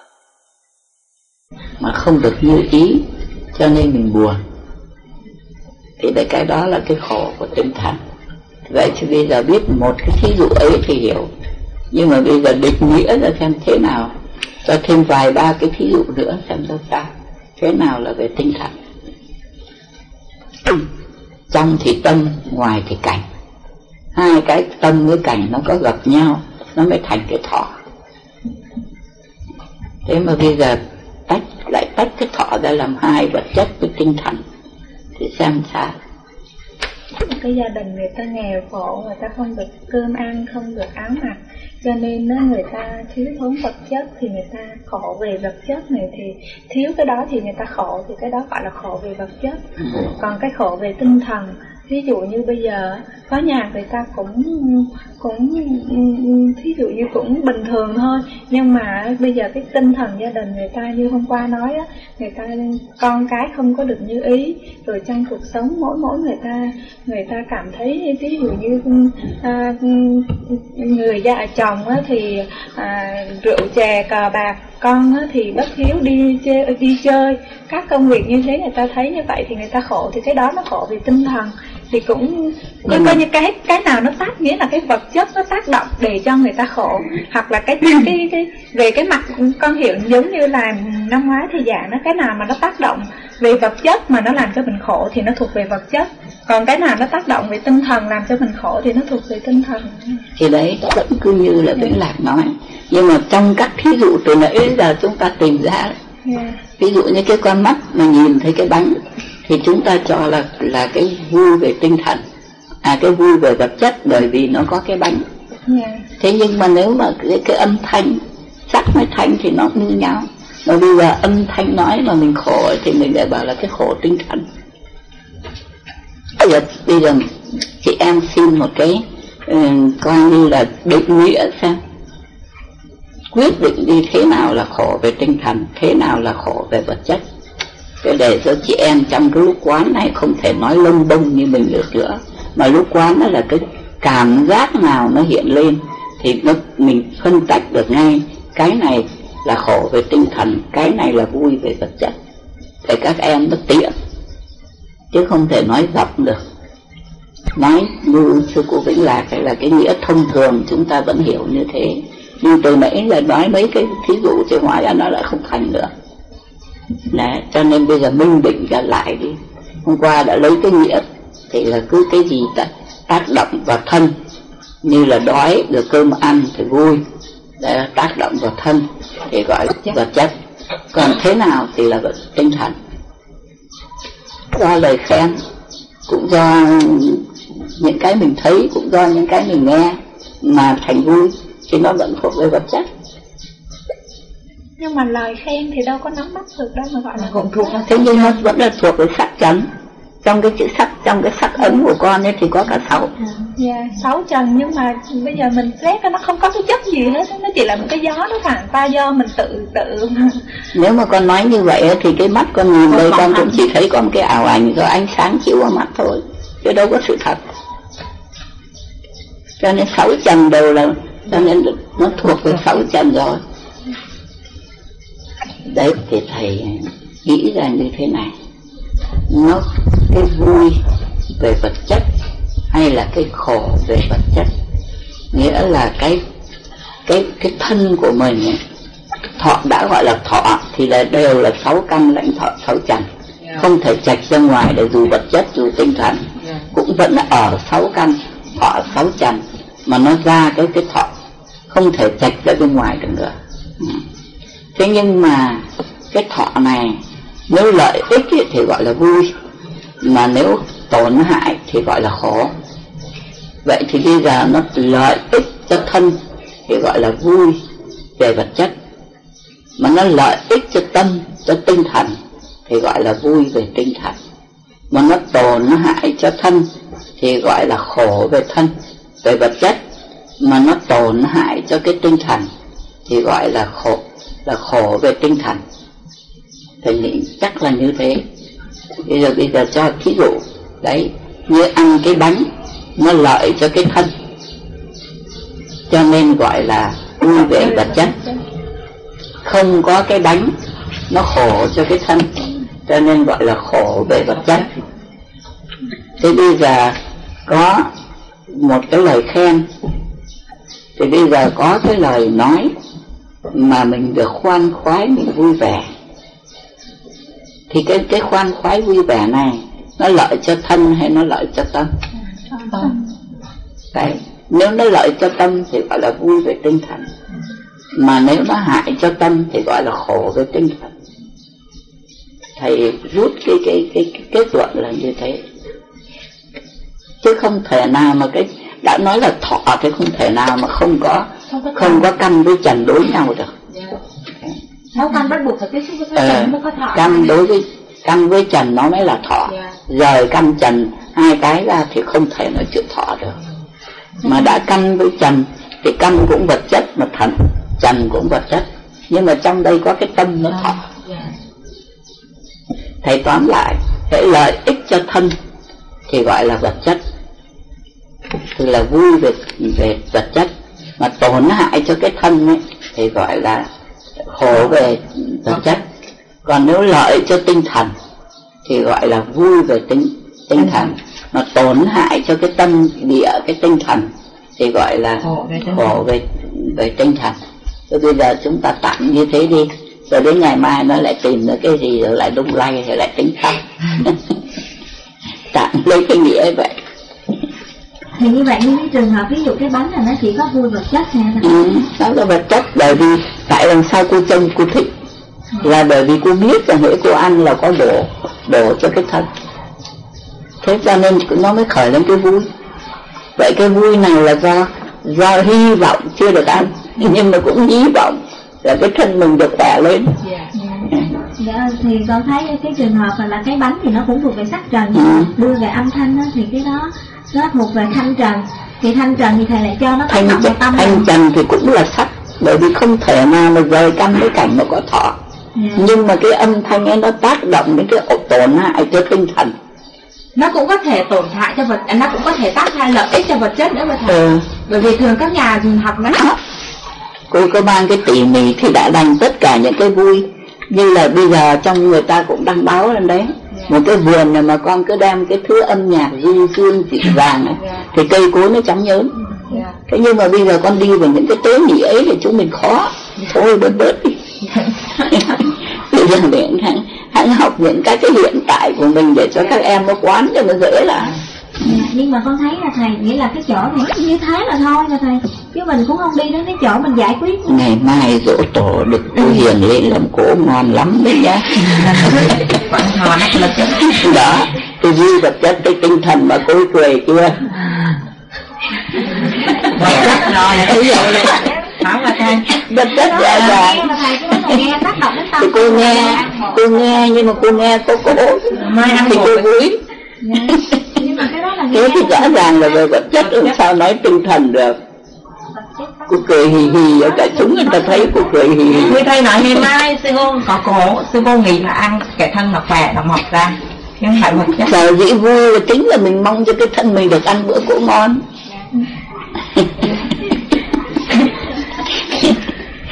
Chị em tạm thấy cái nghĩa vậy sự không? Rồi ngày mai mình kiếm ra cái gì rồi mình tính sao. Bà thầy, ví dụ như bây giờ cái này có thuộc về, về khổ về tinh thần không? Mà thầy con đưa ví dụ như ừ. bây giờ cái người á mà cái tâm mà ta rảnh ra không có lo nghĩ cái gì hết á, thì tâm ta vui vẻ. Còn cái người á mà cứ tối ngày lo nghĩ chuyện này đến chuyện kia, cái tâm cứ lo hoài mà, nhưng mà không phải lo là lo về cho, nhất là nó cứ lo lắng tùm lum hết, thì như thế nó có thuộc về tinh thần không mà thầy? Thầy nghĩ cái đó hoàn toàn về tinh thần, vì do tưởng của cái bài ấy thôi. Yeah. Bài tưởng, bài khổ, bài tưởng, bài vui yeah. thì hoàn toàn về tinh thần mà yeah. chưa có cái gì nó đặt vào yeah. mắt và tai bài hết. Nhưng mà bài cứ ngồi bài, bài lo, yeah. được gọi là lo phỏng, lo loa. Hàng xóm thì mình chỉ giận lúc cái lúc bây giờ, nhưng mà ngay cái lúc thọ ấy nó có khổ. Chị em thấy bị la có khổ không? Khổ phải, có, nó là cái thọ yeah. khổ. Cho nên như con phân tách là đã gọi là thọ thì nó phải có cái tâm ở đấy rồi. Yeah. Dạ, vậy thầy cho nên thành thử ra tổ với Phật, Phật với phân ra ba trình độ, ba trình độ vậy. Ừ. Thì trình độ thứ nhất đó là vui ừ. và cái cái cái khổ, à. thứ hai là khổ. Ừ. Thì cái vui và cái khổ đó nó là những cái mà khiến cho cái tâm lý của mình nó kéo về. Không khổ, không vui ấy đó là một chuyện. Còn đây mình đang nói chuyện cái khổ và cái vui. Đấy, ví dụ như con có cái nghiệp văn chương thì con nhìn thấy bông hoa con cũng dung cảm, con nhìn nghe tiếng hót của con chim con dung cảm, nó có thọ. Dạ có. Thế còn cái người mà nhà cư đó, người ta ít đọc sách à, thì hoa cứ việc nở, chim cứ việc hót, tôi còn cày ruộng, ta đâu có bận lòng, thế là người ta mới là không thọ, phải không? Thế thì cũng vẫn là một việc hoa nở và chim hót, nhưng mà vẫn cái người có cái nghiệp văn chương nó vẫn có cái rung động, tức là có thọ. Mà cái giác, nhưng vậy mà... thì cái đó là thuộc vật chất thì tinh thần hay thế nào? Tinh thần mà thầy. Thế cái hoa cô vẫn thấy thích, cô vẫn thọ. Đó. Thì cái hoa nó vật chất thật, nhưng mà cái thọ của cô là ảnh hưởng ở tâm cô, là tinh thần rõ ràng. Thế mà cô vui về tinh thần, cô nói ví dụ như cô đọc sách mà cô vui thì cái vui về tinh thần. Thì cái quyển sách ấy với những cái hàng chữ đó nó cũng vật chất rõ ràng. Thành ra chúng ta khó phân tách. Cái nào mà không có tâm à, không có tâm làm sao mà thành thọ. Trên đọc tiếp. Khi cảm giác không khổ không vui thuộc vật chất, biết rằng tôi cảm giác không khổ không vui thuộc vật chất. Khi cảm giác không khổ không vui thuộc tinh thần, biết rằng tôi cảm giác không khổ không vui thuộc tinh thần. Khổ không vui thuộc về vật chất, thì cái thân của mình bây giờ nó bình an, nó không khổ không vui, cho nên gọi là không khổ không vui thuộc về vật chất. Còn bây giờ cũng không có gì mà lo lắm, không có gì mà buồn khổ, thì gọi là không khổ không vui về tinh thần. Dạ, đó, bây giờ đây này nó nó chuyện này nó chuyện kia mình nghĩ ra, nhưng dạ. mà thực ra mình không buồn không vui, dạ. thì là về tinh thần. Con thấy được, còn cái cái thứ hai á rất là lạ. Thì nó đúng, đúng rồi. Cái, cái đầu là cái vòng tưởng đó là nó... từ sáng đến giờ tôi chắc chắn là cô nghĩ một trăm thứ, yeah. chứ có lúc nào nó định đâu, cô đã nhập định yeah. tí nào đâu từ sáng đến giờ. Dạ, vậy vậy thì tức là đấy mà cô chẳng khổ chẳng vui, cho nên đấy cô cô thọ, cô si thọ suốt từ sáng đến giờ. Đó, tức là không khổ không, ừ. à, không khổ không vui, mà cái đó là tinh thần, thì không có cái gì nó xảy ra cả để mình phải phải khổ phải vui cả. Si thọ về vật chất, bởi vì mắt mình nhìn cái máy bay, si thọ về vật chất, những cái này nó nhiều quá khiến cho mình không biết, cái chính là mình không thấy nó, mà mình không, nó nhiều quá cho nên mình không thấy nó nữa, bởi vì mình cứ cho nó là mình rồi, làm sao mình thấy được nó. Và thay vậy vẫn là cái hoa cúc chứ, cô chỉ phân tách để cô thấy cái thể chất của nó mà thôi, chứ cái hình nó đang hiện đây nó vẫn là nó. Thì, thì cái cô vẫn là... thấy nó yeah. thế là là giác mà còn cái cái lúc mà con quán ấy thì con đâu có sĩ thọ, yeah. nhưng mà con vẫn thấy cái hóa, yeah. cho nên trong trong kinh mới nói rằng thì là mình quán để mình thấy cái sự thật, nhưng mà mình không ngoại cái tướng của thế gian, yeah. vẫn ở trong thế gian, thấy được cái thể chất của thế gian như vậy, nhưng mà không ngoại tướng thế gian. Mình phải thấy, mình thấy cái vui, thế rồi mình theo dõi nó. Như thầy vừa nói nó có ba ba trùng đấy. Trước hết mình phải, điểm thứ nhất của mình là đừng có thấy mình vui, mà phải thấy cái vui nó đối với mình, cho nên gọi là khách quan. Mình đứng, mình không nhận nó là mình, cái đó là cái điểm cần yếu nhất. Thế rồi thì mình mới theo dõi cái vui nó hiện lên đấy, cái là tuệ minh sát. Thế rồi mình mới quán để mình tỉnh ra rằng nó là cái giả cái không, tuy rằng cái hình sắc nó vẫn đấy. Mà thầy như có hiện trường nó thì nó tan đi, thì thôi khỏi quán, thì, thì khỏi quán. Dạ. À. Nhưng mà quán không tỉnh thì con quán đi, thì mình kéo giờ để mình quán, kéo theo cái của mình mà thôi. Dạ. Tức là con cứ lấy lại lấy và cái khổ ấy, dạ. con quán để cho giải cái cái cái kết ở trong tâm mình. Dạ. Ừ. Thì theo như chị em từ nãy bàn tặng bàn. Thì bây giờ thầy đi đến kết luận là khi cái vui, những cái gì mà nó có tác động lợi ích cho, cho thân thể. Thí dụ như nhìn thấy cái bánh không ăn, mới nhìn thôi mà đã vui, nhìn thấy cái bánh thôi mà đã vui. Thì tuy rằng cái bánh nó chưa có vào thân thể mình, nhưng tại sao mình, mình thấy nó mình lại vui? là bởi vì mình biết rằng cái bánh này nếu mà mình ăn thì sẽ có ích. Thế cho nên con thấy cái bánh con vui. Vậy thì cái vui này là do cái bánh nó có ích cho cái thân, chứ không phải ăn cái bánh này mà cô thành con người đạo đức luân lý mà cô vui. Chỉ bởi vì ăn vào thì nó lợi cho cái thân, thế cho nên nó thuộc về cái vui, thuộc về vật chất. Thế còn cái vui thuộc về tinh thần là khi cô đọc một bài sách mà cô thấy cái tư tưởng hay sẽ mở đường, một cái đường luân lý tốt, thì trong lòng cô vui, cô khoan khoái. Thế đấy, bởi vì xét ra cái lời lời giảng ở trong quyển sách nó không không có bổ béo gì cho cái thân, nhưng mà nó nuôi cái tinh thần. Như thế thì gọi là cái vui. Vui gì? Tinh thần. Vui tinh thần. Còn những sách hư hỏng, đọc vào được sinh hư hỏng, thì đó là cái hại của tinh thần, thì gọi là là cái khổ về khổ về tinh thần. Nhưng mà bây giờ nó lại mở ra một việc, cái cuốn sách là hư hỏng, hại cho tinh thần, nhưng cái người đọc đó là cái người bậy, cho nên đọc những chuyện bậy họ lại ham. Thì lúc bây giờ là sao? Thì gọi là vui hay gọi là khổ? Đó. Thế thì bây giờ nói sao? Thầy có chánh kiến cái này thì mới. Thầy chị em ngồi quán đây làm sao nó biết cái nào thuộc về tinh thần, cái nào thuộc về vật chất, cái nào là vui, cái nào là khổ? Thì thế cho nên Phật mới bảo tất cả cái vui của chúng mình là hoại khổ. Thế gian này tất cả cái vui của chúng ta là hoại khổ. Vậy thì mình cứ tạm gọi nó là cái vui của tinh thần, nhưng mà đi sâu vào thì gọi nó là cái hoại khổ. Hãy thấy bằng lòng thì gọi là vui, hãy mà thấy không bằng lòng thì gọi là khổ.